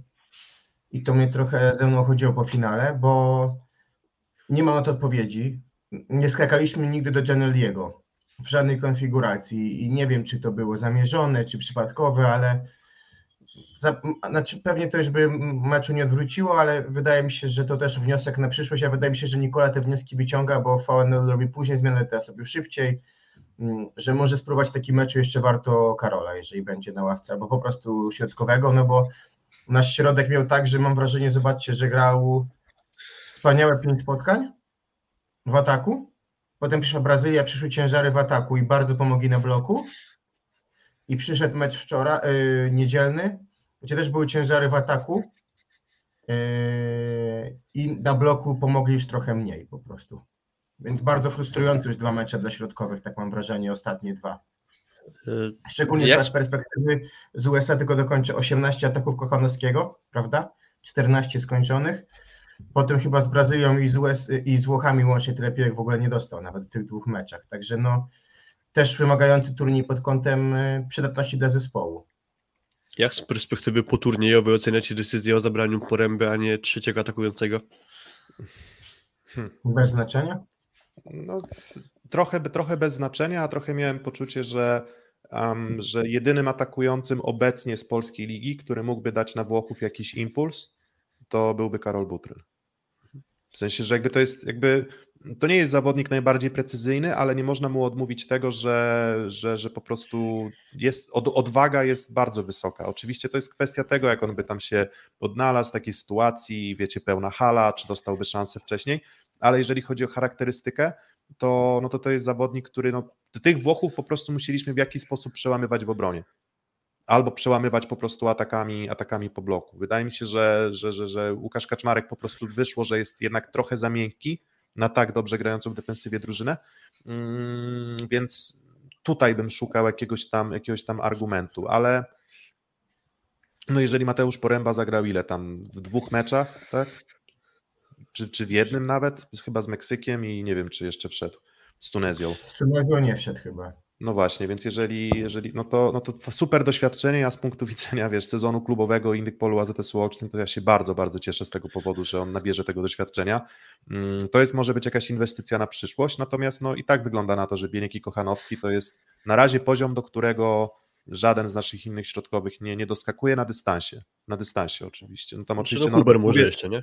No, no Huber, ale wiadomo, mówię teraz tu i teraz, tak jakby Okej, w trakcie, jasne. przy obecnej, przy obecnych do dyspozycji mm, zawodników. A, Jeszcze, mhm. jeszcze w ogóle co do Łukasza Kaczmarka, to mówiłem o tym, że te pierwsze półtora seta było tak dobre, że drugi set do stanu 20-18, przegranie tego finału było dla mnie abstrakcją, między innymi dlatego, że wszedł Kaczmarek i skończył dwie trudne kontry. Ja myślę, dobra, Kaczmarek ma dobre wejście, nakręci się, nawet jak Kurek nie da rady, to Kaczmarek pociągnie ten finał, ale potem już trochę przygasł. Już tak dobrze nie było, ale to tak tylko e, nawiasem i bardzo mocno, Filip, że Jolito od razu, jak wszedł Kaczmarek, to się podszedł do jednego z statystyków i od razu wydaje mi się, że wiesz, było... e, Wiecie, nie, nie, nie, nie, nie aktywnym blokiem, tylko pasywnym go skasujemy. Tak, no i dostał potem wybloki cały To czas. też się spotkały dwa trochę niepasujące do siebie style, wiecie, w kamień, nożyce, papier, że nożyce trafiły na kamień, czyli Łukasz Kaczmarek trafił na świetnie zorganizowanych defensywnie Włochów, więc jego względnie miękka gra, turbo nie pasowała, czyli tu wszystko pasowało jakby jako przeciwieństwo do, do skuteczności Kaczmarka. A co do tego jeszcze Mateusza Poręby, no to na boisku jego prawie nie było i z tej perspektywy można patrzeć, że to była nietrafiona decyzja, ale myślę, że dalej e, nie został wytrącony argument Grbicia, że jemu jest potrzebny czwarty środkowy do pracy na treningach. Mhm. I tego nie rozstrzygniemy, czy to była dobra decyzja, czy nie była, bo być może gdyby tego poręby na treningu nie było, to te kilka, nie wiem, dwie, trzy akcje poszłyby źle i moglibyśmy już odpaść na poziomie ćwierćfinału z USA. Wiesz, dokładnie, dla mnie dyskusja o personaliach w kontekście wyborów jest dla mnie trochę absurdalna, bo dzisiaj wybieramy sobie, bo nie wiem, czy one się obroniły, czy nie. Wynik się obronił, więc personalia się obroniły, natomiast wchodzenie w jakieś szczegóły, y, można by powiedzieć, że gdyby Muga Tutia nie strzelił po antence w drugim secie, to byśmy tego seta przegrali, nie wiadomo co było w trzecim i czwartym i byśmy odpadli w ćwierćfinale, to wszyscy by mówili, że żadne personalia się nie sprawdziły. Taka jest prawda? Mówię o rezerwowych, bo myślę, że Śliwka się w perspektywie szóstkowej obronił y, tymi meczem z USA chociażby, gdzie był absolutnym liderem, czy meczem z Brazylią. Natomiast czy Kaczmarek versus Butryn się sprawdziło, czy Poręba? Ciężki dla mnie temat do oceniania. Zajęliśmy drugie miejsce. W zasadzie Od wiesz, jedyne... ławka, ławka u nas grała małą rolę, umówmy się. Grała małą rolę ławka. Tak, właśnie, to jest też jak widzisz, kolejny mit do obalenia po tym turnieju, Gdzie że grała ważną rolę? Z tą, szerokością, z tą szerokością składu to w zasadzie jest tak, że większość drużyn co? Większość drużyn grała podstawową siódemką, jakieś tam pojedyncze zmiany wejścia, ale to raczej na zasadzie no, dajemy, dajemy oddech. Mm, mało drużyn grało podwójną zmianę. Piotrek, zadam Ci pytanie, ile ataków łącznie wykonali inni skrzydłowi włoscy niż Lavia, Micheletto i Romano, bo wczoraj to sobie no, no ze, ze, ze 13, no. Nie, 4. No dokładnie, bardziej bym powiedział, że 4 właśnie, no. Dokładnie. Finali więc... 2, i dwa dostał Botolo. Także o czym my mówimy tak naprawdę tutaj, tak? Dokładnie, więc. więc Brazylia tak naprawdę ten turniej, trochę żartując, zagrała w pięciu. Bo tam są ciągle rotacje, tam Lucarelli, Rodriguinho, Adriano jeszcze w meczu Rodriguinho nam zrobił dobre wrażenie na nas, prawda, w meczu półfinałowym, że to utrzymał, natomiast w meczu o brąz zagrał już Gnui i wszedł Adriano, ale to było wymuszone. To było wymuszone, wymuszone było Lubię jak... Lucarelliego. Tak? Zagrał Gnui. Lubię. Śmieję się, bo lubię jak w naszych transmisjach pada słowo Gnui. Tak, tak, rozrzutnik gnoju, smród. No nie, no, ale tak, no ale... Dlatego szóstego sezonu nie ma w telewizji. Ale obiektywnie ten, obiektywnie, obiektywnie tak, nie zagrał, nie zagrał dobrego meczu o brąz Rodriguinho, tutaj bez dwóch zdań. Mm, natomiast no, te, te, rotacje są niewielkie, no i teraz tak, na, z naszej perspektywy jak to wygląda, no to jakby wydaje mi się jednak, że o ile fajnie jest mieć przygotowanych, przygotowane alternatywy w postaci rezerwowych, dobrze jest mieć szerokość składu, dobrze jest mieć alternatywy w postaci Fornali, Kwolków, Kaczmarków i tak dalej, tak na końcu no, gra siedmiu. Gra siedmiu i, i, i, i ta siódemka, co pokazują też inne kadry, musi być wykrystalizowana. Jakby możesz szukać na etapie, nie wiem, VNL-u. Pewnie zakładam, że cały, cały przyszłoroczny VNL to Grbicz będzie szukał. Semeniuk Leon? Fornal Leon? Może Śliwka Leon? Wiecie, no moim zdaniem nie da się nie zagrać z Leonem. Jakby nie da się nie spróbować zagrać z Leonem. Więc, ale jakby co mamy? No będzie Kurek, bo tutaj już padło pytanie właśnie wracając mhm. do, do Bartka Kurka gdzieś tam wcześniej na czacie. Czy on dotrwa do Paryża? No to powiem tak, na dwoje, trochę na dwoje babka wróżyła, bo ten turniej ani fantastyczny, ani, ani słaby.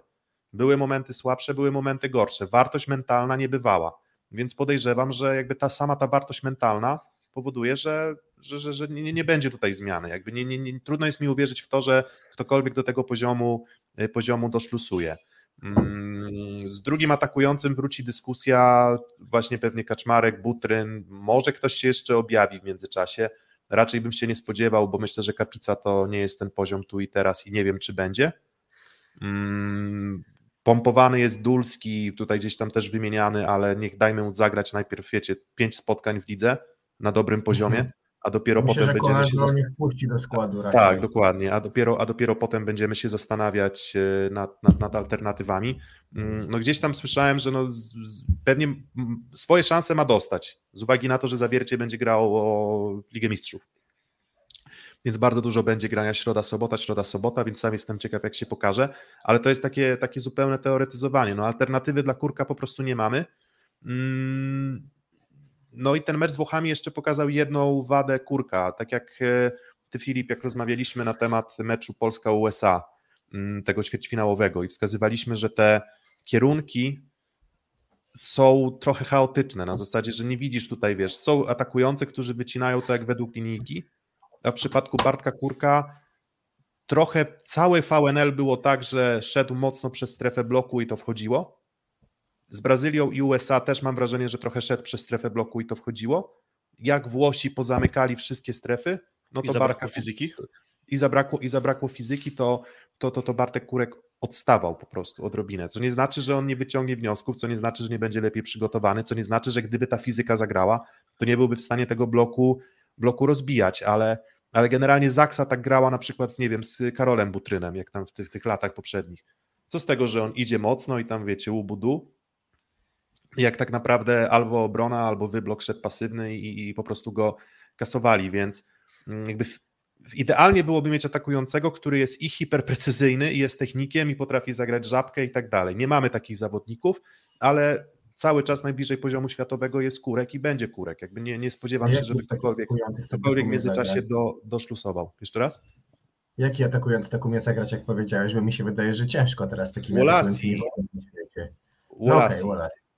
Wolasi potrafi tak zagrać. I, I myślę, że potrafił tak grać Matthew Anderson, jak, e, jak był w, w Sztosie. To też, też bym powiedział, że, że, że ten, typ, ten typ zawodnika. Mm, nie wiem, no może Clayton Stanley potrafił, może bardziej tak. Michaj, Michajłow. Czy mi się A, też Nimir tak, podoba na przykład w ataku do prostej i on też ma te ciasne skosy, ale to... Ukraińcom też się podoba. E, No. Tak, tak, tak. Więc, Więc co, więc co do właśnie tych kierunków ataku Bartka Kurka, jeszcze wspominaliśmy o tym po meczu z USA, czyli tam w tej trans, transmisji Sport Spotka. Mm, Mało tam było ataków po prostej i to też świetnie wykorzystywali Włosi, bo jak oglądałem powtórkę, to w pierwszym secie tylko jeden atak Bartka do prostej. I akurat skończył ten atak. A skakali mu tak, że zostawiali prostą otwartą i to nie było wykorzystywane. I w dużej mierze to właśnie myślę, że się przykuło na to, że Bartek Kurek musiał być zmieniany. Mm, No dobra, no to co? No to mamy omówiony środek, mamy mniej więcej libero, mamy rozgrywających. Czy widzicie alternatywę dla Grzegorza Łomacza, jeśli chodzi o drugiego rozgrywającego? Bo to jest znowu kolejny element układanki. Ja oczywiście może trochę, wiecie, bo to jest teraz tak, że to jest tak mocne teoretyzowanie, ale Łomacz, cytując Kubę, też zagrał gnój w finale. finale. Ale W finale- wcześniej finale wchodził do zagrał-. Wcześniej, wcześniej wchodził i dawał zmiany, zmiany ok, ale on te zmiany dawał tylko i wyłącznie na, na dystansie podwójnej zmiany. Trzy ustawienia, pach, pach, pach, schodzimy, gramy środek, krótko, raz- dwa razy środek, raz, raz gramy quicka, jeżeli mamy dobre przyjęcie, albo Nałożony, podwyższoną piłkę do, do, albo do Semena na prawe, albo do Kaczmarka na lewe. Mm, On kończy albo nie kończy, trudno powiedzieć. Rezultat tej zmiany jest zero. Ani, ani zyskujemy, ani tracimy. Schodzi, przybijamy piątkę, Janusz sobie odpoczywa chwilę i tak dalej.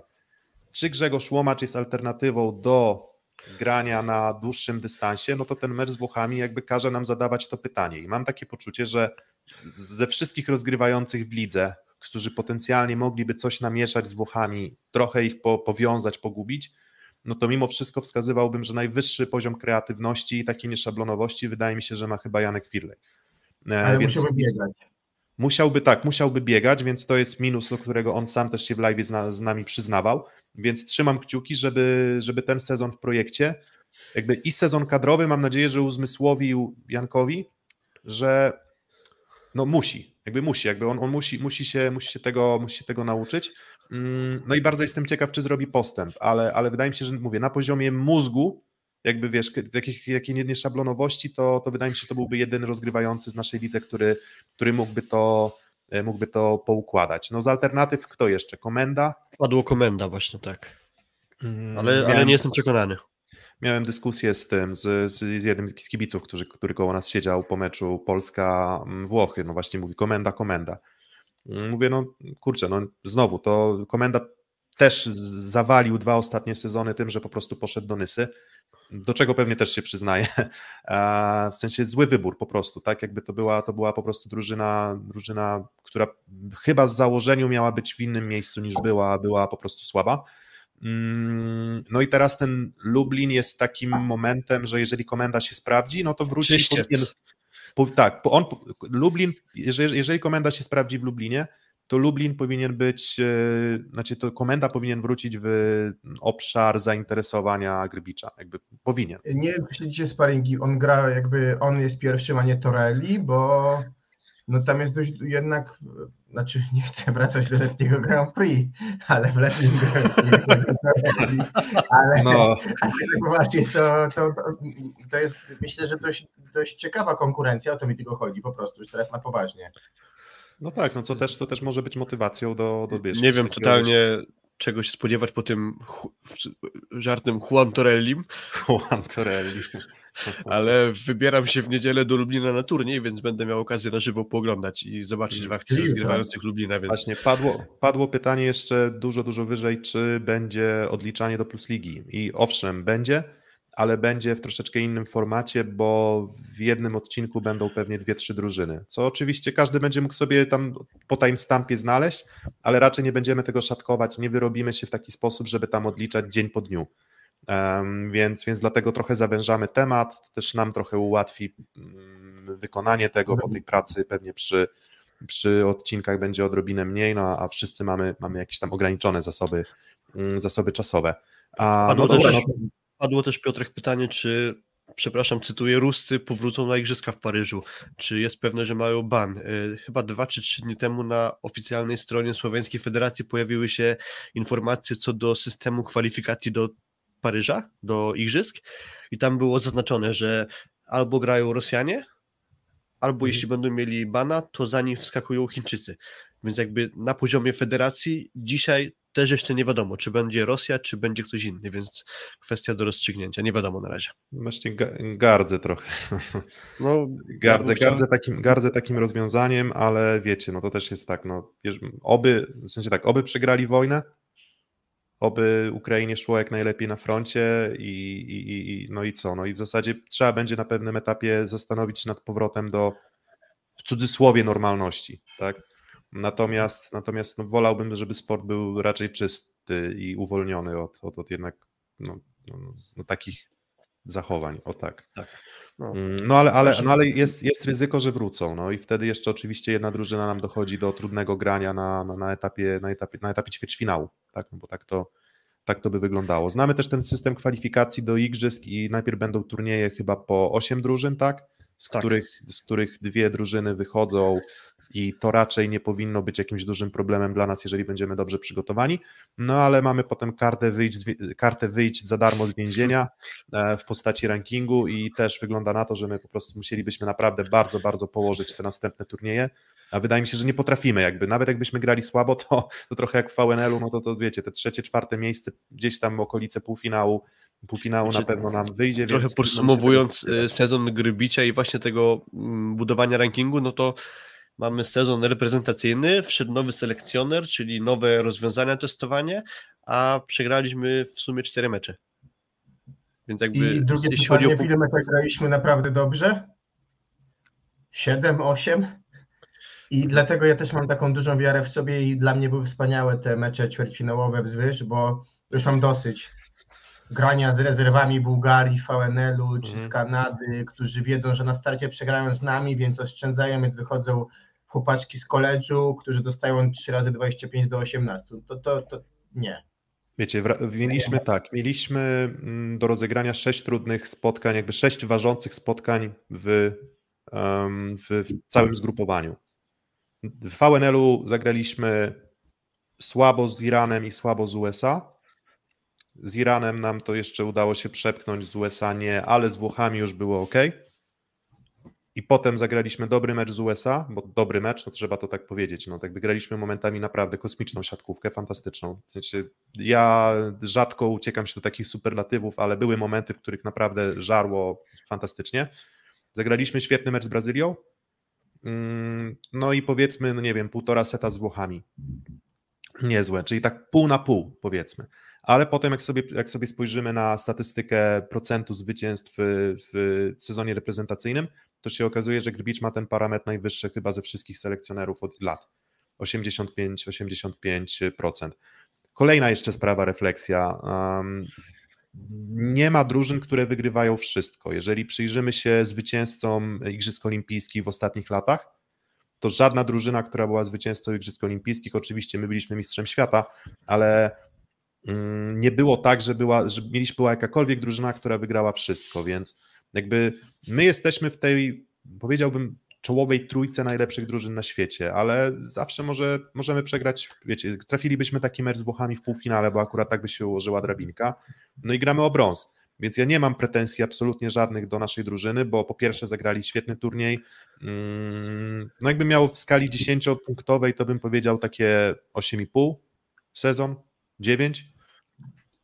Wyrwali się z zupełnego bagna, też, bo, bo, bo było, było źle, jakby to nie, nie bójmy się tego powiedzieć, to teraz możemy sobie mówić, że rezultat się spisał, ale, ale były momenty, w których myślisz sobie, no kurczę, no to wygląda to po prostu rozczarowująco, mm, więc wyrwali się z tego, wyszarpali sukces, zgrana grupa, nie ma tam kwasów, nie ma problemów, duże zaufanie zawodników do Grbicza, jakieś tam elementy selekcji, zalążki wypracowywanego systemu, więc gdybym ja miał tak podsumować całą, ca, ca, całą powiedzmy naszą pracę kadrową, no to właśnie takie 8,5 tak bym powiedział, czyli że były minusy, może było, było za dużo kwasu, za dużo pompowanych problemów, też PR-owych, jakby wynikających z tego, że po prostu tak komunikacyjnie, um, co też jest wnioskiem dla związku, i, zwią- i znaczy jest, może związkiem, jest e, wnioskiem dla związku, jest wnioskiem dla Grbicza, żeby, żeby też o to, e, o to zadbać. E, a jak wy sądzicie? E, ja powiem tak, jeżeli pozwolisz Filip, zanim oddam Ci głos, a potem myślę, że możemy sobie odpowiedzieć na pytanie harpaganista. Mm, pierwszy sezon selekcjonerów jest zawsze w Polsce, był do tej pory sukcesowy, każdy. I możemy zaczynać począwszy od Anastazjego, czyli dwa brązy Ligi Światowej i Mistrzostw Europy i srebro Pucharu Świata, po pierwszy sezon e, Antigi, gdzie jest złoto Mistrzostw Świata, nieudany sezon pierwszy do Georgiego i zwolnienie, pierwszy sezon Hejny na Mistrzostwo Świata, pierwszy sezon Grbicia, brąz Ligi Narodów, srebro Mistrzostw Świata. Super, jest kontynuacja, ale pierwszy sezon nigdy nie był problemem. Zaczyna się sezon drugi, kiedy mam wrażenie, że w pierwszym sezonie zawsze w trenerzy wchodzili z trochę carte blanche. No Grbić tej blanche aż takiej nie miał, no bo znał zawodników niektórych. I drugi sezon zaczyna się moim zdaniem być kluczowy, kiedy wchodzą trochę własne ambicje, trochę już pewne sympatie z pierwszego roku, i tak jak nie neguję w ogóle tego, co powiedziałeś Piotrek odnośnie, myślę, że tego, że drużyna jest bardzo zgrana, ludzie się lubią, to myślę, że po sezonie, w którym wróci Leon, inny sezon klubowy, mhm. może nie zachce tak bardzo na tronie, no to też każdy wejdzie z nowymi ambicjami znowu do grania. I moim tak, zdaniem no, ta ktoś, grupa dynamiczna wiesz, wcho- i drugi sezon jest zawsze weryfikacją. Wiesz, wchodzi, wchodzi Leon i już, już jest kwas. No bo przecież się no, spisaliśmy, przecież zdobyliśmy srebro tak. Mistrzostw Świata.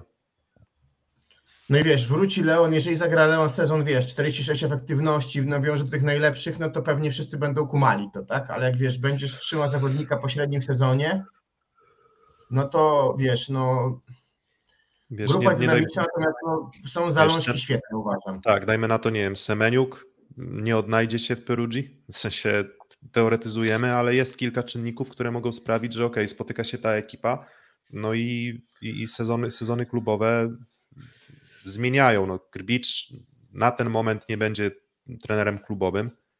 Mm, czy, czy, czy, czy będzie, no to tam, bo tam deklaruje, że tam się interesuje reprezentacją, ale i kto zapłaci, ten tam, tam pójdzie. Mm, no ale tak, no tutaj pełna, pełna zgoda. No jakby ten pierwszy, pierwsze sezony zazwyczaj jednak wlewały w nas optymizm. Dopiero potem zaczynały się, e, zaczynały się kwasy, ale mówię, no wydaje mi się, że jakaś tam trochę mam jakby problem jeszcze cały czas ze zrozumieniem, jaka w zasadzie jest hierarchia w drużynie. W sensie jest kurek i, i kto? W sensie, gdybyście mieli wskazać zawodników, którzy są takimi liderami też e, mentalnymi, boiskowymi. Trochę mi zabrakło drugiej osoby, drugiej postaci, tak jak był, nie wiem, Kubiak, Kurek. Trochę, trochę coś tam, wiesz, podgryzali, zaczepiali. Tak teraz po prostu zabrakło mi trochę jednej postaci, trochę wszyscy grzecznie, tak? Trochę, trochę nie, nie wiem, czy wszyscy dawali jakiś tam fantastyczny impuls boiskowy, dawali sportowy na pewno, jakby, jakby to, to bez dwóch zdań, ale mentalny, widzicie tutaj jeszcze kogoś, kto oprócz kurka mógłby wejść te buty, albo być na przykład kapitanem po kurku? Huber? Taki zawiadaka, w sensie taki, że jak będzie gorąco na boisku, to on tam skoczy z rękami albo krzyknie. Myślę, że taki potencjał ma Norbert Huber właśnie, a poza nim nie bardzo mam typy. No właśnie, więc ta hierarchia zobaczymy. No.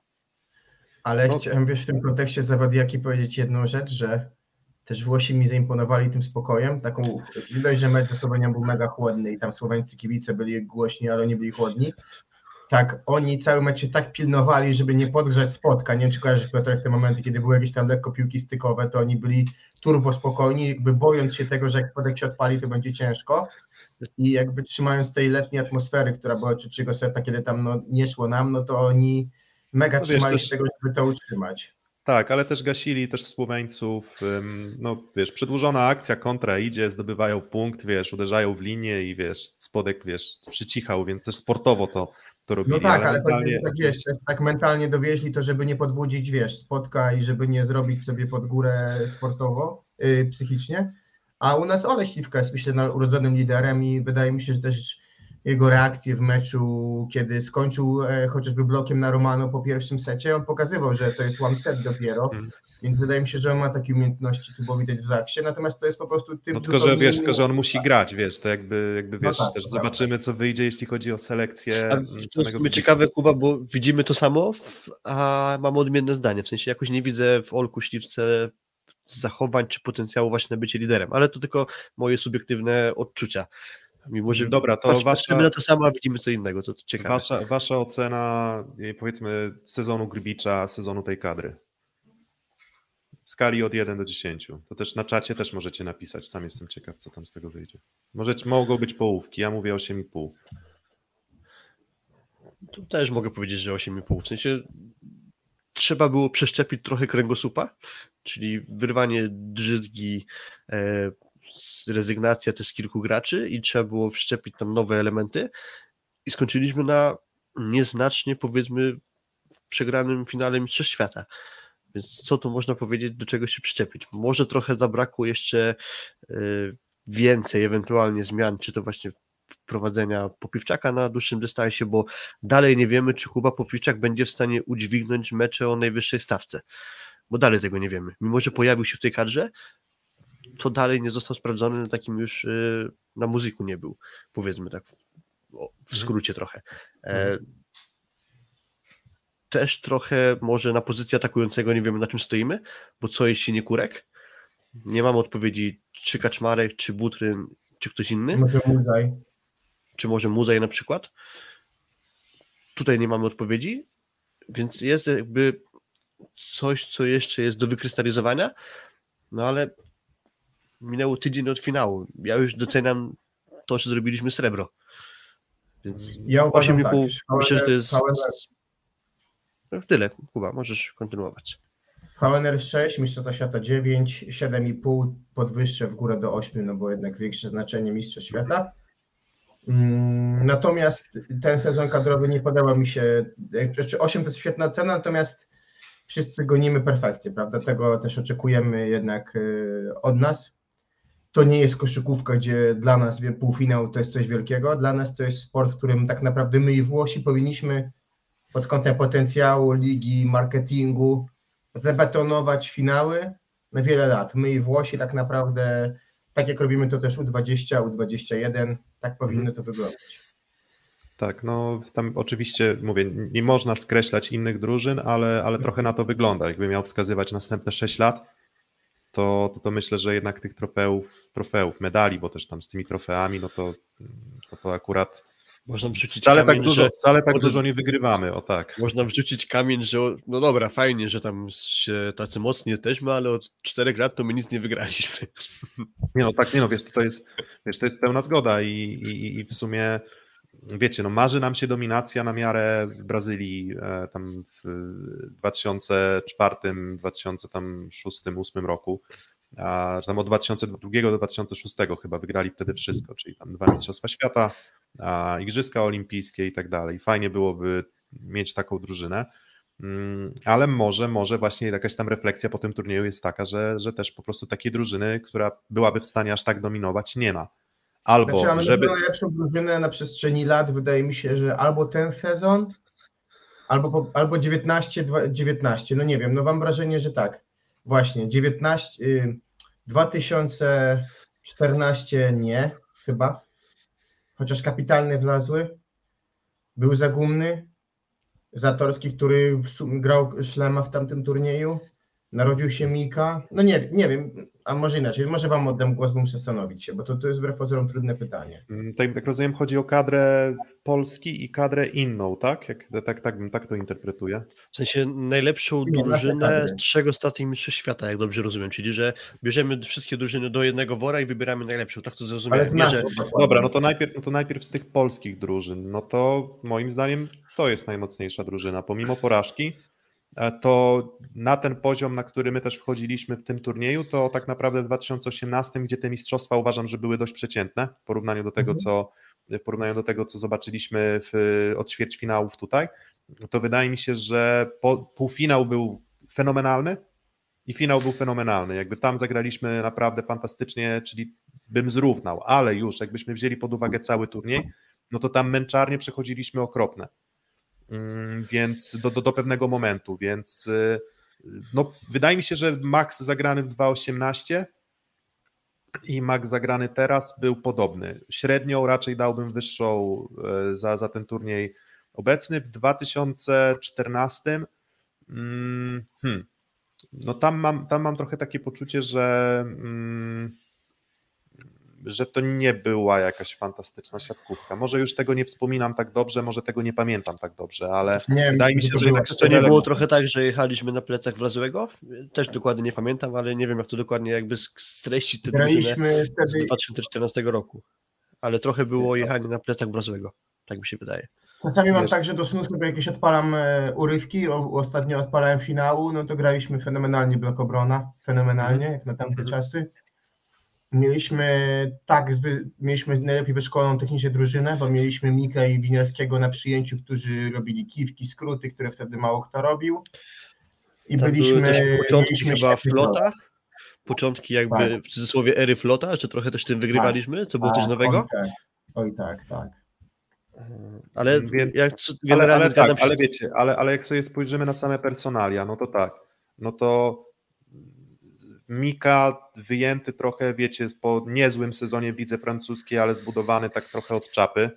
E, Winiarski, który już miał problemy z kontuzjami versus zestawienie e, MVP Ligi Mistrzów raz, MVP Ligi Mistrzów dwa, Fornal, em, gdzieś tam gościu, który z Ligę Włoską, znaczy Boże, w ćwierćfinale ogrywa Lubę praktycznie sam, znaczy czy momentami, momentami sam, duży, oczywiście duże uproszczenie, więc, więc jakby tutaj mamy różnicę. Dalej na środku, no jednak Kochanowski i Bieniek, no to wydaje, jednak są zawodnicy, znaczy oczywiście to my mówimy teraz, ja teraz wymieniam, wymieniam, indywidu, wymieniam indywidualności, ale, ale właśnie tutaj też y, Dawid, kolejny ten, kolejny temat, że ob, jakość zagrywki nasza najlepsza bez dwóch zdań tutaj. Jakby to, co my graliśmy na tym turnieju Tak. momentami zagrywką było genialne, więc, y, Tak. więc wreszcie, wreszcie dojechaliśmy z zagrywką takiego poziomu, że na zagrywkę nie przegramy raczej. Tak? Ale Możemy będę przegrać innymi po elementami. 14, Piotrek. Wtedy było przyjęcie fenomenalne. Ile piłek tam To było wyciągniętych do Fabiana. No ale z drugiej strony Mika i Winiarski, no to z naszych przyjmujących nie powiem, że to byli plus Kubiak, trzej najlepiej przyjmujący zawsze zagrywkę. No Na oczywiście. pewno Winiar, no on tam trzymał po prostu fenomenalnie to przyjęcie. Co do zagrywki też muszę chyba wtrącić tu swoją sentencję o tym, że zabrakło mi zagrywek w ostrych kierunkach. Czyli tłukliśmy mocno, ale Włosi to przyjmowali, bo to były zagrywki gdzieś nie bardzo oddalone od środka boiska albo bardzo daleko względnie od linii bocznej. Pamiętacie, czym nas naruszył Gianelli w tym drugim secie 2019, a niemal w narożnik, albo gdzieś przy, no, po prostu w linię boczną w piątej strefie. Mi takich zagrywek Lawija dwa brakowało. skróty chyba nam zdobył, dwa punkty skrótami Lawija zdobył bezpośrednio.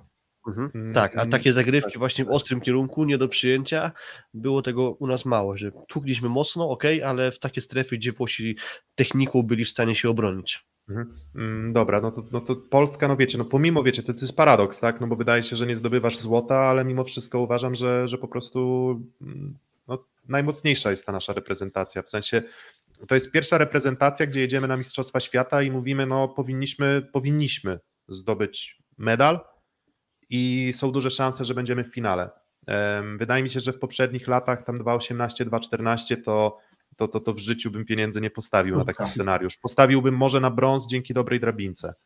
Raczej, jakbym miał oceniać personalia.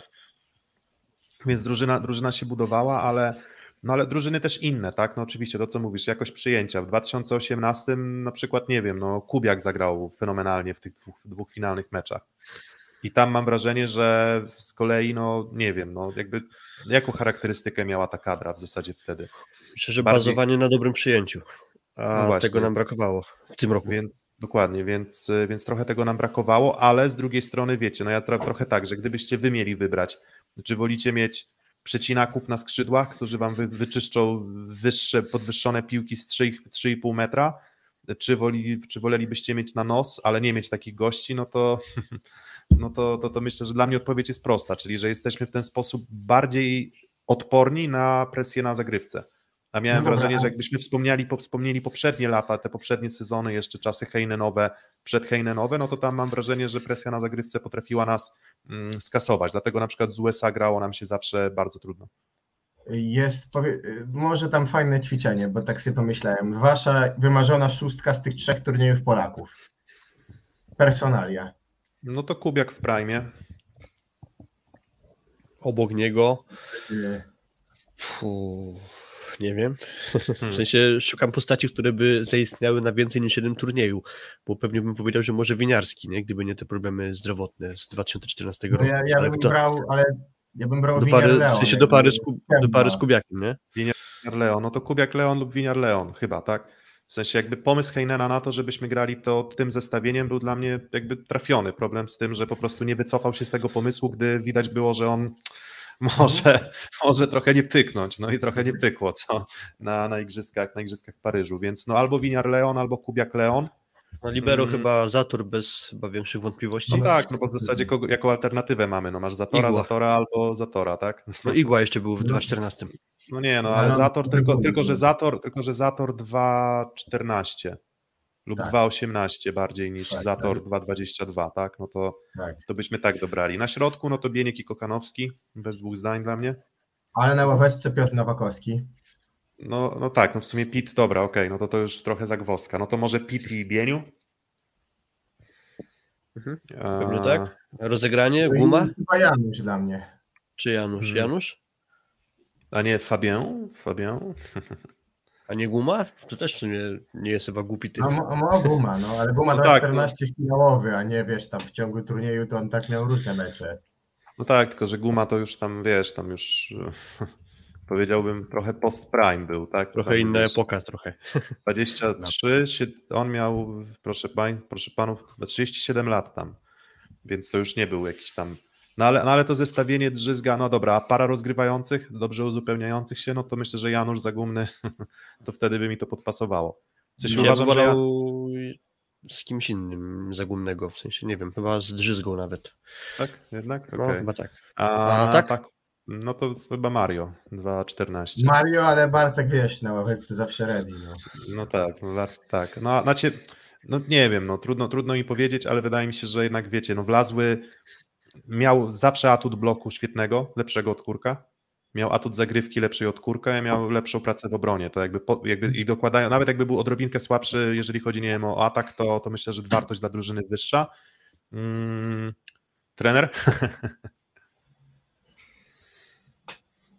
The Georgi.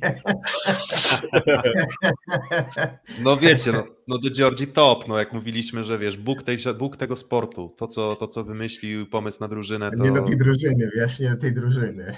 No nie, nie do tej drużyny, no. chyba, już, chyba już nigdy, chyba już nigdy do, nie, nie Ale w Polsce. aczkolwiek to, to też jest kapitalny przykład na to, jak trzeba trafić w dobre miejsce w dobrym czasie, bo nie wypał De Giorgi na, kadr, na ławce kadry polskiej, ale teraz mistrz świata, z Lubę też wygrywał swoje, więc jakby to nie jest trener, e, jak to powiedział kiedyś Zbigniew Boniek o Pozoram? Sołzie chyba? Poz... Czekaj, jedzie na pizzu, o. Jedzie, jedzie, na pizzu. jedzie na pit. Ja tak, bym tak. ten duet, jaki bym chciał, to Grbić Blę. No, ale, ale No, raczej, raczej Grbicz i, i ktokolwiek, kto nie będzie kwestionował jego autorytetu, bo tam No jak tak, to patrzyliśmy prawda, na, prawda. jak patrzyliśmy na tam, no samiec alfa, no to wiecie, tam, No, tak to, jak nie, to nie na zasadzie, że tam, jak op- opisywały, że tam Dalzotto i Szpankę coś tam sobie, wiesz, wspólnie tłumaczyli, tam No, jest prosty przekaz, Nikola leci i tyle, dobry przekaz. I dobra, to teraz y, wydaje mi się, że już tak trochę krążymy wokół tematu Polaków, no to myślę, że już czas na jeszcze temat y, czołowej siódemki. Czołowa siódemka plus takie, wiecie, indywidualne wyróżnienia w stylu, mm, no powiedziałbym, nie wiem, nagroda pocieszenia, nagroda Most Improved Player, nagroda, no do tego typu. Poszukajmy też tych postaci nie, nie szablonowych. No to zaczynamy od siódemeczki. No to mm, trudno się nie zgodzić chyba z Gianellim, Balaso, Mhm. Bieńkiem.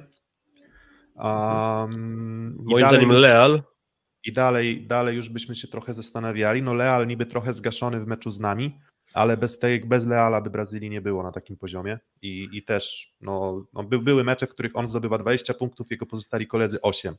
Atakował bardzo dużo, atakował na wysokiej skuteczności, efektywności i, i nawet ten półfinał, no to wiecie, jakbyśmy się doczepili do jednego meczu, no to można byłoby każdego skreślić pewnie zawodnika. Ale wiesz, my lubimy takich zawodników. Dla takiej drużyny jak my, taki zawodnik to jest fajny, bo wiesz, jak ładnego ma zgasić, to jest łatwiej niż jak musisz trzech równych utrzymać, nie? I yy, a mieliśmy jeszcze, dobra, potem na końcu ogólne wnioski siatkówki. Leal, zdecydowanie Leal i, i Lawija. Mhm. Myślę, że trochę nieporozumieniem jest nagroda, przepraszam, dla Bartka Kurka, e, bo nie porwał mnie grą w finale i, i to, że został wybrany akurat to dla mnie nie był celny wybór. Już bardziej bym postawił na Romano. Mm, Ty Piotrek no mówisz ja- o Lassi. Ja ten, ja uważam, że Wolasi, w sensie, a, a się, mówię, no Wolasi to akurat wiecie, to na tle Leala, no, który był dominatorem jednak jeżeli chodzi o jakość yy, na, na, na skrzydle, no, jakby był głównym odejściem dla Brazylijczyków, no to, no to trzeba jakby z, z delikatnym dystansem spojrzeć na, na, na Wallace'a- Wallasiego, który miał Z też problem, przyjechał. miał tak, przyjechał z wakacji, ale wiecie, jakby miał powiedzieć na zasadzie, czego się spodziewałem versus to, co dostałem, no to tutaj myślę, że w tej kategorii by wygrał bez, bez dwóch zdań. No ale Romano, mm, wiecie, no z kolei to też dystrybucja rzadka, raczej quickie, Duży, Zagrywka- bardzo duży plus za zagrywkę moim zdaniem. tak, fantastyczna zagrywka, no ale to nie jest nagroda dla najlepiej zagrywającego, dla, dla, dla najlepiej atakującego. Więc finalnie bym powiedział, że każdy miał jakieś tam swoje wady, ale no mówię, ja jednak chyba tego, tego Wallace'a bym dał. Znaczy Wallace, z nim mam taki problem, że o ile w meczu obron super, to w meczu z nami trochę nie dowoził, tak mi się wydaje. E, No to, to tak, generalnie konkluzja jest taka, że każdy atakujący ma coś, co można by mu wytknąć. Więc Tak, nie, ma, Tączek nie ma oczywistych wyborów. Nie no, Tączek, Tączek 0 na 10 z Ukrainą. zdejmowany, zdejmowany po sekundzie. Nie, ciężki wybór bardzo. Wydaje mi się, że każdy się jakby obronił. Ja bym został przy Bartku. Nimir Bo- słabo z Ukrainą. Tak, Tak. jedna, wiesz, no nie można wybrać najlepszego atakującego, który przegrywa z Ukrainą w jednej ósmej, z całym szacunkiem. Albo z USA, nawet jeżeli gra bardzo dobrze. Dokładnie. No więc no Wallace łamane na Romano, więc decydujecie. Jak, ty, Kub, no dobra, to ty Kuba decydujesz, bo, bo, bo Filip No mówi ja chciałem Romano. i- powiedzieć Kurek, ale wam nie ułatwia mnie, no to, no to Romano, bo chwaliłeś dobra. go też za Francję. E, Tak. Pamiętam ten tweet, także jakby powiedzmy, że, że Romano. Mhm. Środek chyba nasz, w całości bym Mm. powiedział. Lukas. Flavio, No jak Luka. dla mnie też nasz spodziewany dobry turniej Flavio. Mhm. Mm, No ale to tak, No Bieniek, Lukas. tak. A Potencjalnie- bardziej bym potencjalnie- powiedział Flavio niż Lukas, z kolei ja mam takie wrażenie. Tak, ogromna jakość Losera. Mm, Gdyby nie, gdyby awansował do półfinału, to bym powiedział, że Loser, ale nawet na tle Brazylijczyków, gdzie myślałem, że już będzie miał bardzo, bardzo trudno, to zrobił też swoje. Jakby nie można powiedzieć, że tam nie dołożył tam tych parunastu No świetny meczu. też Chiny Nace, wiadomo. No ale Tak, świe- świetny czynień jest. Myślę, że nie ma co szydzić z jakby Galassi. To był taki, wy... znaczy Galassiego na pewno bym nie dał do siódemki, ale jakbym miał wskazać zawodnika, który poza tym meczem finałowym też dawał radę, no to było ok. Jakby to nie mogę powiedzieć, że, że wiecie, środek włoski. Anzani myślę, że też zasłużył na jakiś tam uśmiech y, z naszej strony.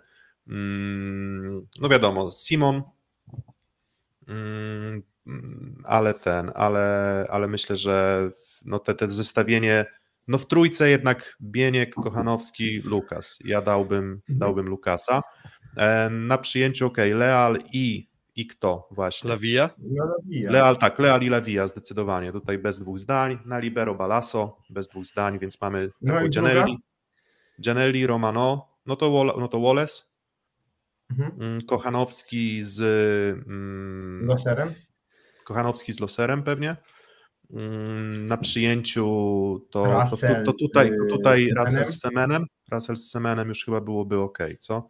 Mhm. E, potencjalnie Ngapet, ale on z kolei zgaszony w ćwierćfinale i tak wyglądał trochę na, wiecie, jakby tam nie będę tam wizual, wizualnie tego oceniał, ale, ale, ale no, nie wyglądał na jakiegoś Nie wyglądał na najlepiej przygotowanego do turnieju, krótko mówiąc. tak, to tak dokładnie, to tak w, w uproszczeniu.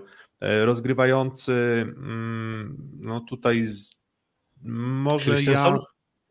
Mm, Nie, no nie grał. Nie grał. A czy w sensie, no do- okej, mówimy o fazie finałowej, no to jeśli tak, to, to Christensen nie oczywiście. A, Christensen nie, no w- paradoksalnie może Janusza bym dał, bo miał ciężkie Tak. warunki pracy, a wyglądało to, jeżeli chodzi o, o parametry w ataku, dobrze. Nie mówię, że to był jego idealny turniej, ale potem Mhm. co, jakie, jakie alternatywy w zasadzie? No nie, nie Vincic na pewno. E, W Brazylii Nie. Fernando, Fe- Fernando dawał radę, no ale Bruno musiał ratować tyłek, więc, e, więc jakbym dawał za ostatnie mecze, to bym powiedział Bruno, bo i z nami, i z, ze Słowenią fantastyczne zmiany dał, Uratował. podratował. No ale gramy za Mm. cały turniej dajemy. Więc. Deczekko, może Deczekko jeszcze, bo on tam Argentynę dźwignął, ale z kolei w grupowej było słabo, więc tak wiecie, zawsze można, można znaleźć argumenty przeciwko, przeciwko każdemu. No mówię, ten, ta, ta nominacja tak. dla Janusza nie wydaje mi się być bardzo na wyrost. Wiem że, wiem, że są ludzie, którzy na pewno się z tym nie zgodzą, ale ja uważam, że, że się sprawdził. Nie, no jak najbardziej Janusz i myślę, że Thales. A, raczej tak. Raczej, Okej, no to tak, tak, tak. Raczej Thales, no i tam okej, czyli, czyli tak, czyli nasza pierwsza siódemka to będzie co? Mm, Romano, Gianelli, Lavia, mm, Leał, Bieniek, Lukas Mhm. i Balaso. Mhm. No i druga siódemka to Wallace z Januszem, mm, Kochanowski z Loserem.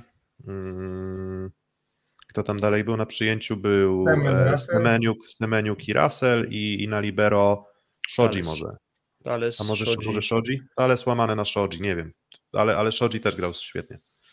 Mm, I on, I on w zasadzie grał świetnie praktycznie cały turniej, więc on tam w zasadzie tam i trochę miał burdelu do posprzątania, bo tam te ci, ci Amerykanie tak grali, tak, tak o, do, do A ćwierćfinału. rozczarowanie, dobra, szóstka rozczarowań, to fajne będzie. A, szóstka rozczarowań, dobre, no to to jest mega ciekawe.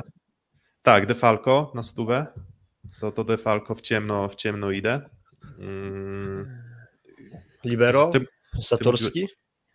Nie aż tak, Aż tak nie? chyba.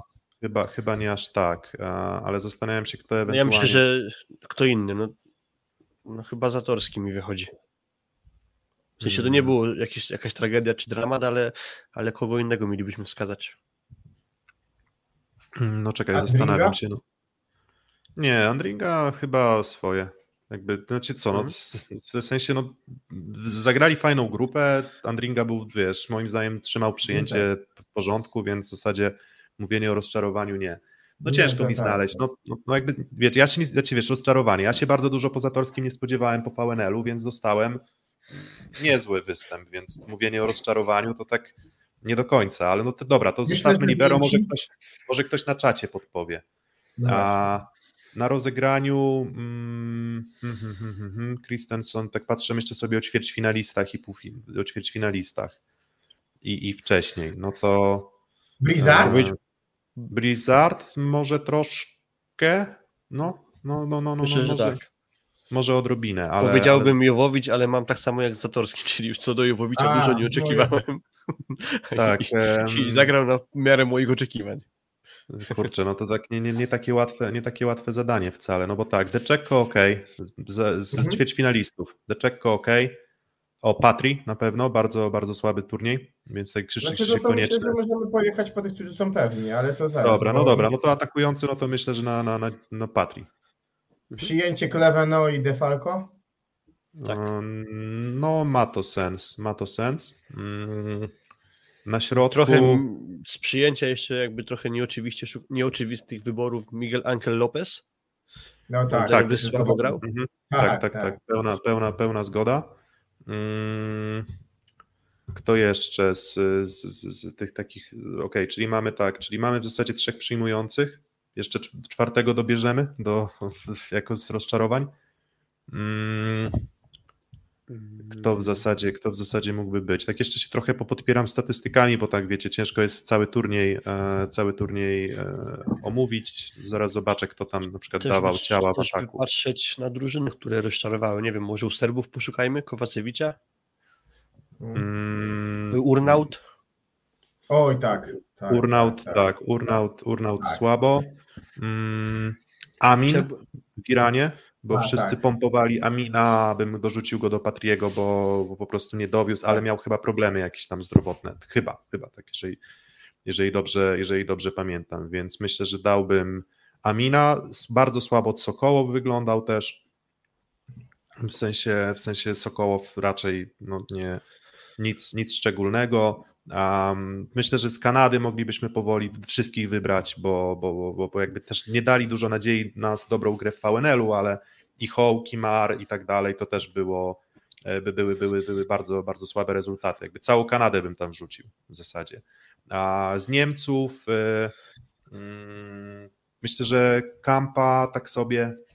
Mm, kto jeszcze? No, Reichert to znowu ten sam case, czyli tam nie oczekiwałem dużo i nie dostałem dużo. Mm, Jeżeli chodzi o, o właśnie Morica Reicherta. Mm, hmm. Tak jeszcze szukam, szukam, kto potencjalnie mógłby być ten e, z takich zawodników. Atanasiewicz. Tak, tak, tak. Atanasiewicz. No, tak, tak. no ale mówię, na libero, na libero ciężko jest mi wskazać kogoś, kto by jakoś tam nie wiadomo jak, e, nie wiadomo jak mocno odstawał. Mm, dobra, a odkrycia? Jak jeszcze, jeszcze jeden temat? Takich zawodników zupełnie nieszablonowych, którzy zagrali lepiej, to na przykład uważam, że fajny turniej zagrał Jendryk. Jakby moim zdaniem poszedł w górę, więc, um, więc, więc warto wyróżnić za to, że Muagu Tutia to jakby też kolejny, też podobny vibe, że jakby on pokazał w VNL-u, że potrafi taką zmianę interesującą dać, ale moim zdaniem jak wchodził, to, to, to było trudno się nam grało z Amerykanami, z, z Garetem, no ale to jest jeden mecz tak naprawdę. Mm, Kto jeszcze? Z, z, z Meksyku ten Gonzalez myślę, że był fajny, w sensie, że... Fernando że fajnie się pokaże, myślę, że w Monzie na pewno, rozgrywający Brazylii. A, dokładnie. Mm, hmm, hmm, hmm. Karlicek momenty były, ale, ale, ale nie, nie, nie, nie na dystansie jakoś tam nie niesamowicie, ale myślę, że były momenty. Mm, Drost i Semeniuk z Ukrainy na środku, bo myślę, że Semeniuk będzie fajnym elementem. W ogóle no, gdzieś są doniesienia, że ze zdrowiem Piotrka Nowakowskiego jest tak sobie trochę. W sensie, że, że, że nawet na ostatnim meczu um, sparingowym w ogóle nie grał. Tak? Grał Semeniuk, tam zdobył 5 bloków. E, Lagumdzia.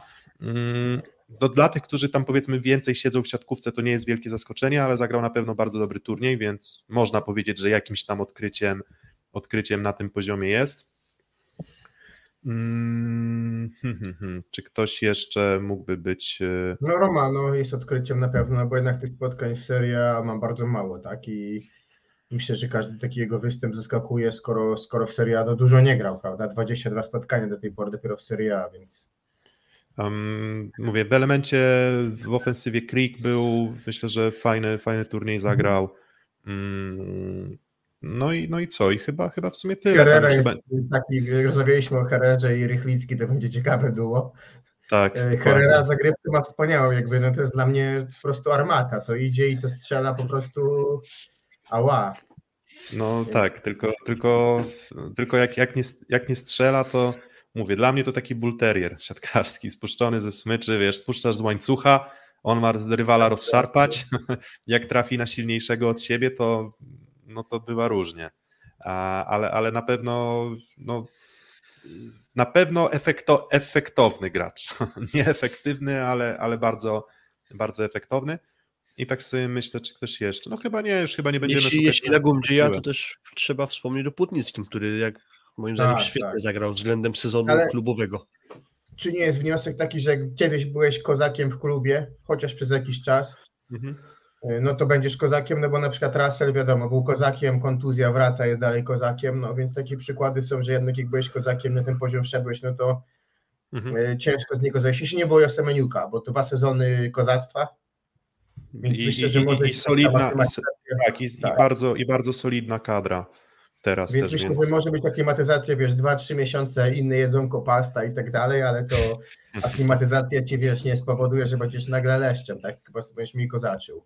Właśnie trochę zaskoczył mnie Bruno Lima też, powtarzając fajny występ no właśnie. z Paryża, bo, bo, bo Mhm. to też, no, no, no nie, nie, nie mówię, że grał Tak, jakoś ale- fantastycznie, trochę na jego cenę rzutowało to, że po prostu ta Argentyna jakimś psim swędem wyszła z grupy, mm, Mhm. ale jakbyśmy odizolowali go, no to, to wydaje mi się, że też, też okej. A Z rozczarowań to myślę jeszcze, jeszcze tak, Nikołow, myślę, że wszyscy pompowali go, że będzie tak. gościem, który, który pogra, a zagryweczka na niego poszła, ciśnienie i w zasadzie tyle, więc jeszcze nie ten moment, żeby, mm, żeby wchodzić. No ten Lopez wspomniany, mm, no trochę mówię, trochę Mergarejo myślę, w, czy, czy w ogóle całe tam zestawienie przyjęcia w Kubie było Czy mi się Kuba- Libero kubański podobał. mm, okej, A, a, a przyjmujący już nie. Przechodząc do finalnych wniosków, co to daje siatkówce, bo pewnie mamy różne ciekawe wnioski. Dla mnie przede wszystkim Zaksa pokazała sezonem 2021 to, że musisz mieć trzech równych yy, skrzydłowych. I jeden z naszych widzów, pamiętam to, jak dzisiaj powiedział, żeśmy skończyli z pisaniem defensywny, ofensywny, przyjmujący, bo to nigdy nam nie dawało korzyści. I to się też s- s- sprawdza na, w kontekście i Zaksy wtedy, i Włochów, bo sprawdziłem, że dystrybucja była bardzo zbliżona yy, Gianelliego na trzech e, skrzydłowych i myślę, że to jest po prostu klucz yy, trzech równych skrzydłowych. A, którzy tak. umieją na piłce i na szybkiej. Oczywiście nie wszyscy będą równie elastyczni, no ale możesz tym żonglować. Mm, Kolejna sprawa, że mm, nie, nie ma co się spodziewać wysokich parametrów przyjęcia pozytywnego na tym najwyższym poziomie. Tylko, że pytanie jest, czy to negatywne jest do 6-7, czy jest do 3,5. To dla mnie jest taki wniosek, że bardzo dużo było takich przyjęć z USA i Brazylią, gdzieś tam też, mm, nie wiem, Shoji 30%, e, Marcin Lepa na Twitterze, no tam Shoji 30% przyjęciu. Obejrzeliśmy ten mecz z Filipem i tak, na 3,5, na 3,5, na 3,5, na 3,5, wszystko dograne, więc, y, więc co też powoduje, że ogromnym atutem są środkowi, którzy potrafią z tego- czegoś takiego zaatakować. Albo rozgrywających, którzy potrafią wystawić na środek z piłki na trzeci, czwarty metr, bo to właśnie chciałem powiedzieć, że ta linia, gdzie określamy dokładne, a niedokładnie w skrócie, niedokładne w skrócie przyjęcie, to zależy też trochę od rozgrywającego, czyli co dany rozgrywający potrafi zrobić z piłki przyjętej trochę dalej od siatki. Mhm, dokładnie, więc, więc jakby tutaj cały ten element przyjęcia, no to nie da się, w sensie moim zdaniem fizycznie przy, jeżeli idzie piłka 120, no to, to, to, to a, a, takie, a takie zagrywki faktycznie szły, no to moim zdaniem nie ma co się spodziewać dobrego przyjęcia, tylko geniusze tego elementu mogliby to, mogliby to dźwignąć tak, żeby ta piłka była grana na nos. A, albo bardziej mam poczucie, że jeżeli piłka pójdzie po takiej zagrywce na nos, to bardziej jest to element przypadku, że Tak, akurat się odbije, odbije się od tego zawodnika i poleci parabolą, niż jakaś większa, wielka kontrola, więc ta kontrola raczej na 3-3,5 metra. Mm, Kolejna sprawa, no to ci Włosi jakby jest kolejną drużyną, bo to tak, możemy wskazywać Francję na igrzyskach, możemy wskazywać Argentynę e, na igrzyskach, możemy wskazywać teraz Włochów, Argentynę zresztą teraz też, że Zaksę, tak, że jakby tak mówimy o tym, o tym aspekcie defensywnym, że pomija się go, jakby, jakby jest, jest trochę w takiej głębszej analizie siatkówki jest to element, który raczej się skupiamy na tym, kto jak zaatakował, a nie na tym, kto jak zaatakował na bloku, który ma przed sobą, bądź, w, bądź z obroną, którą ma przed sobą. Więc tutaj mam takie poczucie, że jednak no, ta siatkówka mm, nie da się wygrać tylko jedną rzeczą. Jakby już też mam takie poczucie, że, że, że nie, nie możesz liczyć tylko na to, że wyserwujesz, bo idziesz pełną mocą i masz naprzeciwko ludzi, którzy to nad siebie przyjmą. Nie możesz liczyć, że wygrasz tylko side-outem i swoją jakością ataku, bo zawsze może być drużyna, która będzie grała lepiej, lepiej na bloku. Gra się tym, co się ma, ma się jakiś tam materiał ludzki do dyspozycji, ale, ale raczej kompletne drużyny zdobywają złoto. Raczej, raczej drużyny dziurawe albo odpadają na etapie ćwierćfinału, albo jednej ósmej, albo, albo nie wiem, zajmują czwarte miejsce, dajmy na to, jeżeli mają dobrą drabinkę, ale, ale musisz, być, musisz być kompletny. Nam trochę do tej kompletności brakowało, ale nie możemy powiedzieć, że byliśmy jacyś fatalni w którymkolwiek z elementów. Z tym dzisiaj Rafał napisał Tomkowiak na Twitterze, że z tym blok obrona byśmy wygrali złoto w Paryżu i chyba to zgoda. E, w tak. Tokio. Myślę, że tak. Z, z taką jakością, jaką nam Leon i Kurek zaprezentowali wtedy, to, to myślę, że, że, że śmiał. Um, dobra, to chyba finituj, chyba finish, tak? Finitujemy. Finito, finitujemy, finito, finito. Causa finita. E, dowód zakończony. Brawo dla e, tak, wiecie, i brawo, brawo dla Włochów. Fantastyczna, fantastyczna drużyna i, i, będą jeszcze lepsi. I, no i to jest trochę przerażające, ale, ale pewnie będą jeszcze lepsi. Wiecie, jeśli jeszcze mogę, mamy trochę minut do dwóch godzin pełnych, więc pozwolę sobie na jakąś minutę zabrać czas antenowy. Jeszcze, że kojarzy mi się ten finał, ten turniej w wykonaniu Włochów do tego, co zrobili Kubańczycy w 2010 roku, czyli drużyna trochę nieskazywana na sukces, głównie młoda ekipa. I różnica jest taka, albo taka puenta powiedzmy, że dobrze jest dorastać jako siatkarz we Włoszech, bo tam jest siatkówka na najwyższym poziomie, jesteś eksponowany na duże wydarzenia siatkarskie. Ci Kubańczycy, jak przyjechali na turniej w 2010 roku, tam było dwóch trochę odstających wiekiem, Henry Bell i, i, i Kameho, tam chyba 27-29 lat mieli, a ta reszta około 20, nie wiem, Simon miał chyba 22 lata wtedy. Mm. I pamiętam wypowiedź Leala, po tym jak Kubańczycy wygrali półfinał z Serbią po tej breku, że on powiedział, mam to nawet włączone, mecz z Serbią był świetny, bardzo zacięty, wygraliśmy, co dało nam finał, a potem straciliśmy zmysły, zrobiliśmy dużo głupot imprezując w fotelu, świętowaliśmy tak, jakbyśmy już byli mistrzami świata. Miejsce w finale było już dla nas jak zdobycie tytułu. I nasza przegrana z Brazylią w finale już tak dobrze nie wyglądała. I właśnie o to chodzi, że przy, przyjeżdżają trochę chłopcy znikąd, z Kuby, gdzie nikt ich nie zna, gdzie dla nich właśnie ten turniej to już jest w ogóle jak sięgnięcie do nieba, że są w finale, a inaczej było z Włochami, że oni dorastają w najlepszej lidze, mierzą się na co dzień z najlepszymi i wiedzą do czego muszą mierzyć. I wiedzą, że ten finał to jeszcze nie jest ich sukces, że byli w stanie się zmobilizować, mimo tego, że to są młodzi chłopcy, mają swoje prawa, to jednak się spieli na finał i, i to wygrali. No takie wzorcowe dojrzewanie siatkarskie, co we, we Włoszech, czyli szybka ekspozycja na wysoki poziom, e, dobre wybory klubowe, bo oni tam powolutku, powolutku wskakują ze, po szczebelek po szczebelku. Romano przecież był w A2 w zeszłym roku jeszcze. Um, La Via też powoli tam do tego Trentino, Trentino dojeżdża. Kolejna sprawa, no to jednak przy no wiecie, no nie można zastosować tych samych wniosków dla wszystkich drużyn, e, ale też z wniosków, jakbym jeszcze dorzucił jeden, no to nie można zwlekać z przebudową drużyny. Jakby umiejętność selekcjonerów, umiejętność e, gdzieś tam wydziałów szkolenia związku też jest taka, że no nie możesz, nie możesz czekać, jeżeli widzisz, że jeden zawodnik ci, nie wiem, zjeżdża w tak, a drugi idzie w górę, no to oni się na pewnym etapie gdzieś tam spotykają i musisz znaleźć, musisz wiedzieć, kiedy ten moment następuje, żeby mm, albo kiedy, albo że nastąpi w przeciągu pół roku, roku, właśnie po to, żeby, żeby, żeby reagować. Dobra, e, dziękujemy za dzisiaj. E, nietypowa godzina live'a, więc nie było też myślę Was aż tak dużo jak zazwyczaj, ale mamy nadzieję, że tematyka ciekawa. Z ogłoszeń parafialnych będzie, będzie odcinek o Jasnowidzu, gdzie będziemy tam pewnie przechodzili pytanie po pytaniu i pokażemy, jak tam ludzie odpowiadali. Spoiler alert, Włochów chyba przewidziało pięć osób do, do, do, do, do medalu. Um, jeżeli dobrze pamiętam, Galassiego nikt do siódemki na przykład, a Leala jedna osoba, więc e, ciekawe były te rezultaty, więc będzie oddzielne nagranie. No i oczywiście plus liga nadchodzi, najlepsza liga świata, a w zasadzie liga wicemistrzów świata już. I my będziemy, to co mówiliśmy, zapowiadać tę naszą ligę w postaci tych nagrań. Nie będzie już tak, że będziemy mieli codziennie jeden dzień poświęcony na drużynę, ale my oczywiście też trochę dla nas samych, y, ale też i dla Was będziemy starali się przybliżyć, czego spodziewać się można po y, każdej z drużyn e, Plus Ligi. Zaczynamy już pierwszego, nie, nie, nie 1 października, zaczynamy 30 września. 30 września zaczynamy już granie, w piątek Jastrzębski Węgiel otwiera sezon, a już o 14.45 na przykład 1 października, a z innych pola ZS Olsztyn spotyka się z Zaksą, więc fantastycznie ciekawy mecz, więc my to wszystko będziemy starali się zapowiadać, ale dajcie nam też chwilę oddechu, tak jak teraz potrzebowaliśmy kilku dni, żeby się w końcu zobaczyć, taki, taki myślę, że kolejne nasze nagrania też już wkrótce, więc dzięki za dzisiaj. Um, no i dawajcie znać w komentarzu też do wasze wnioski, czego wam zabrakło, jak wy oceniacie reprezentację Grbicza, e, co byście zmienili, co byście poprawili, kto się wyróżniał. Tych tematów poruszaliśmy bardzo dużo, więc dawajcie komentarz, dajcie lajka, dajcie suba i na razie. Trzymajcie się. Cześć.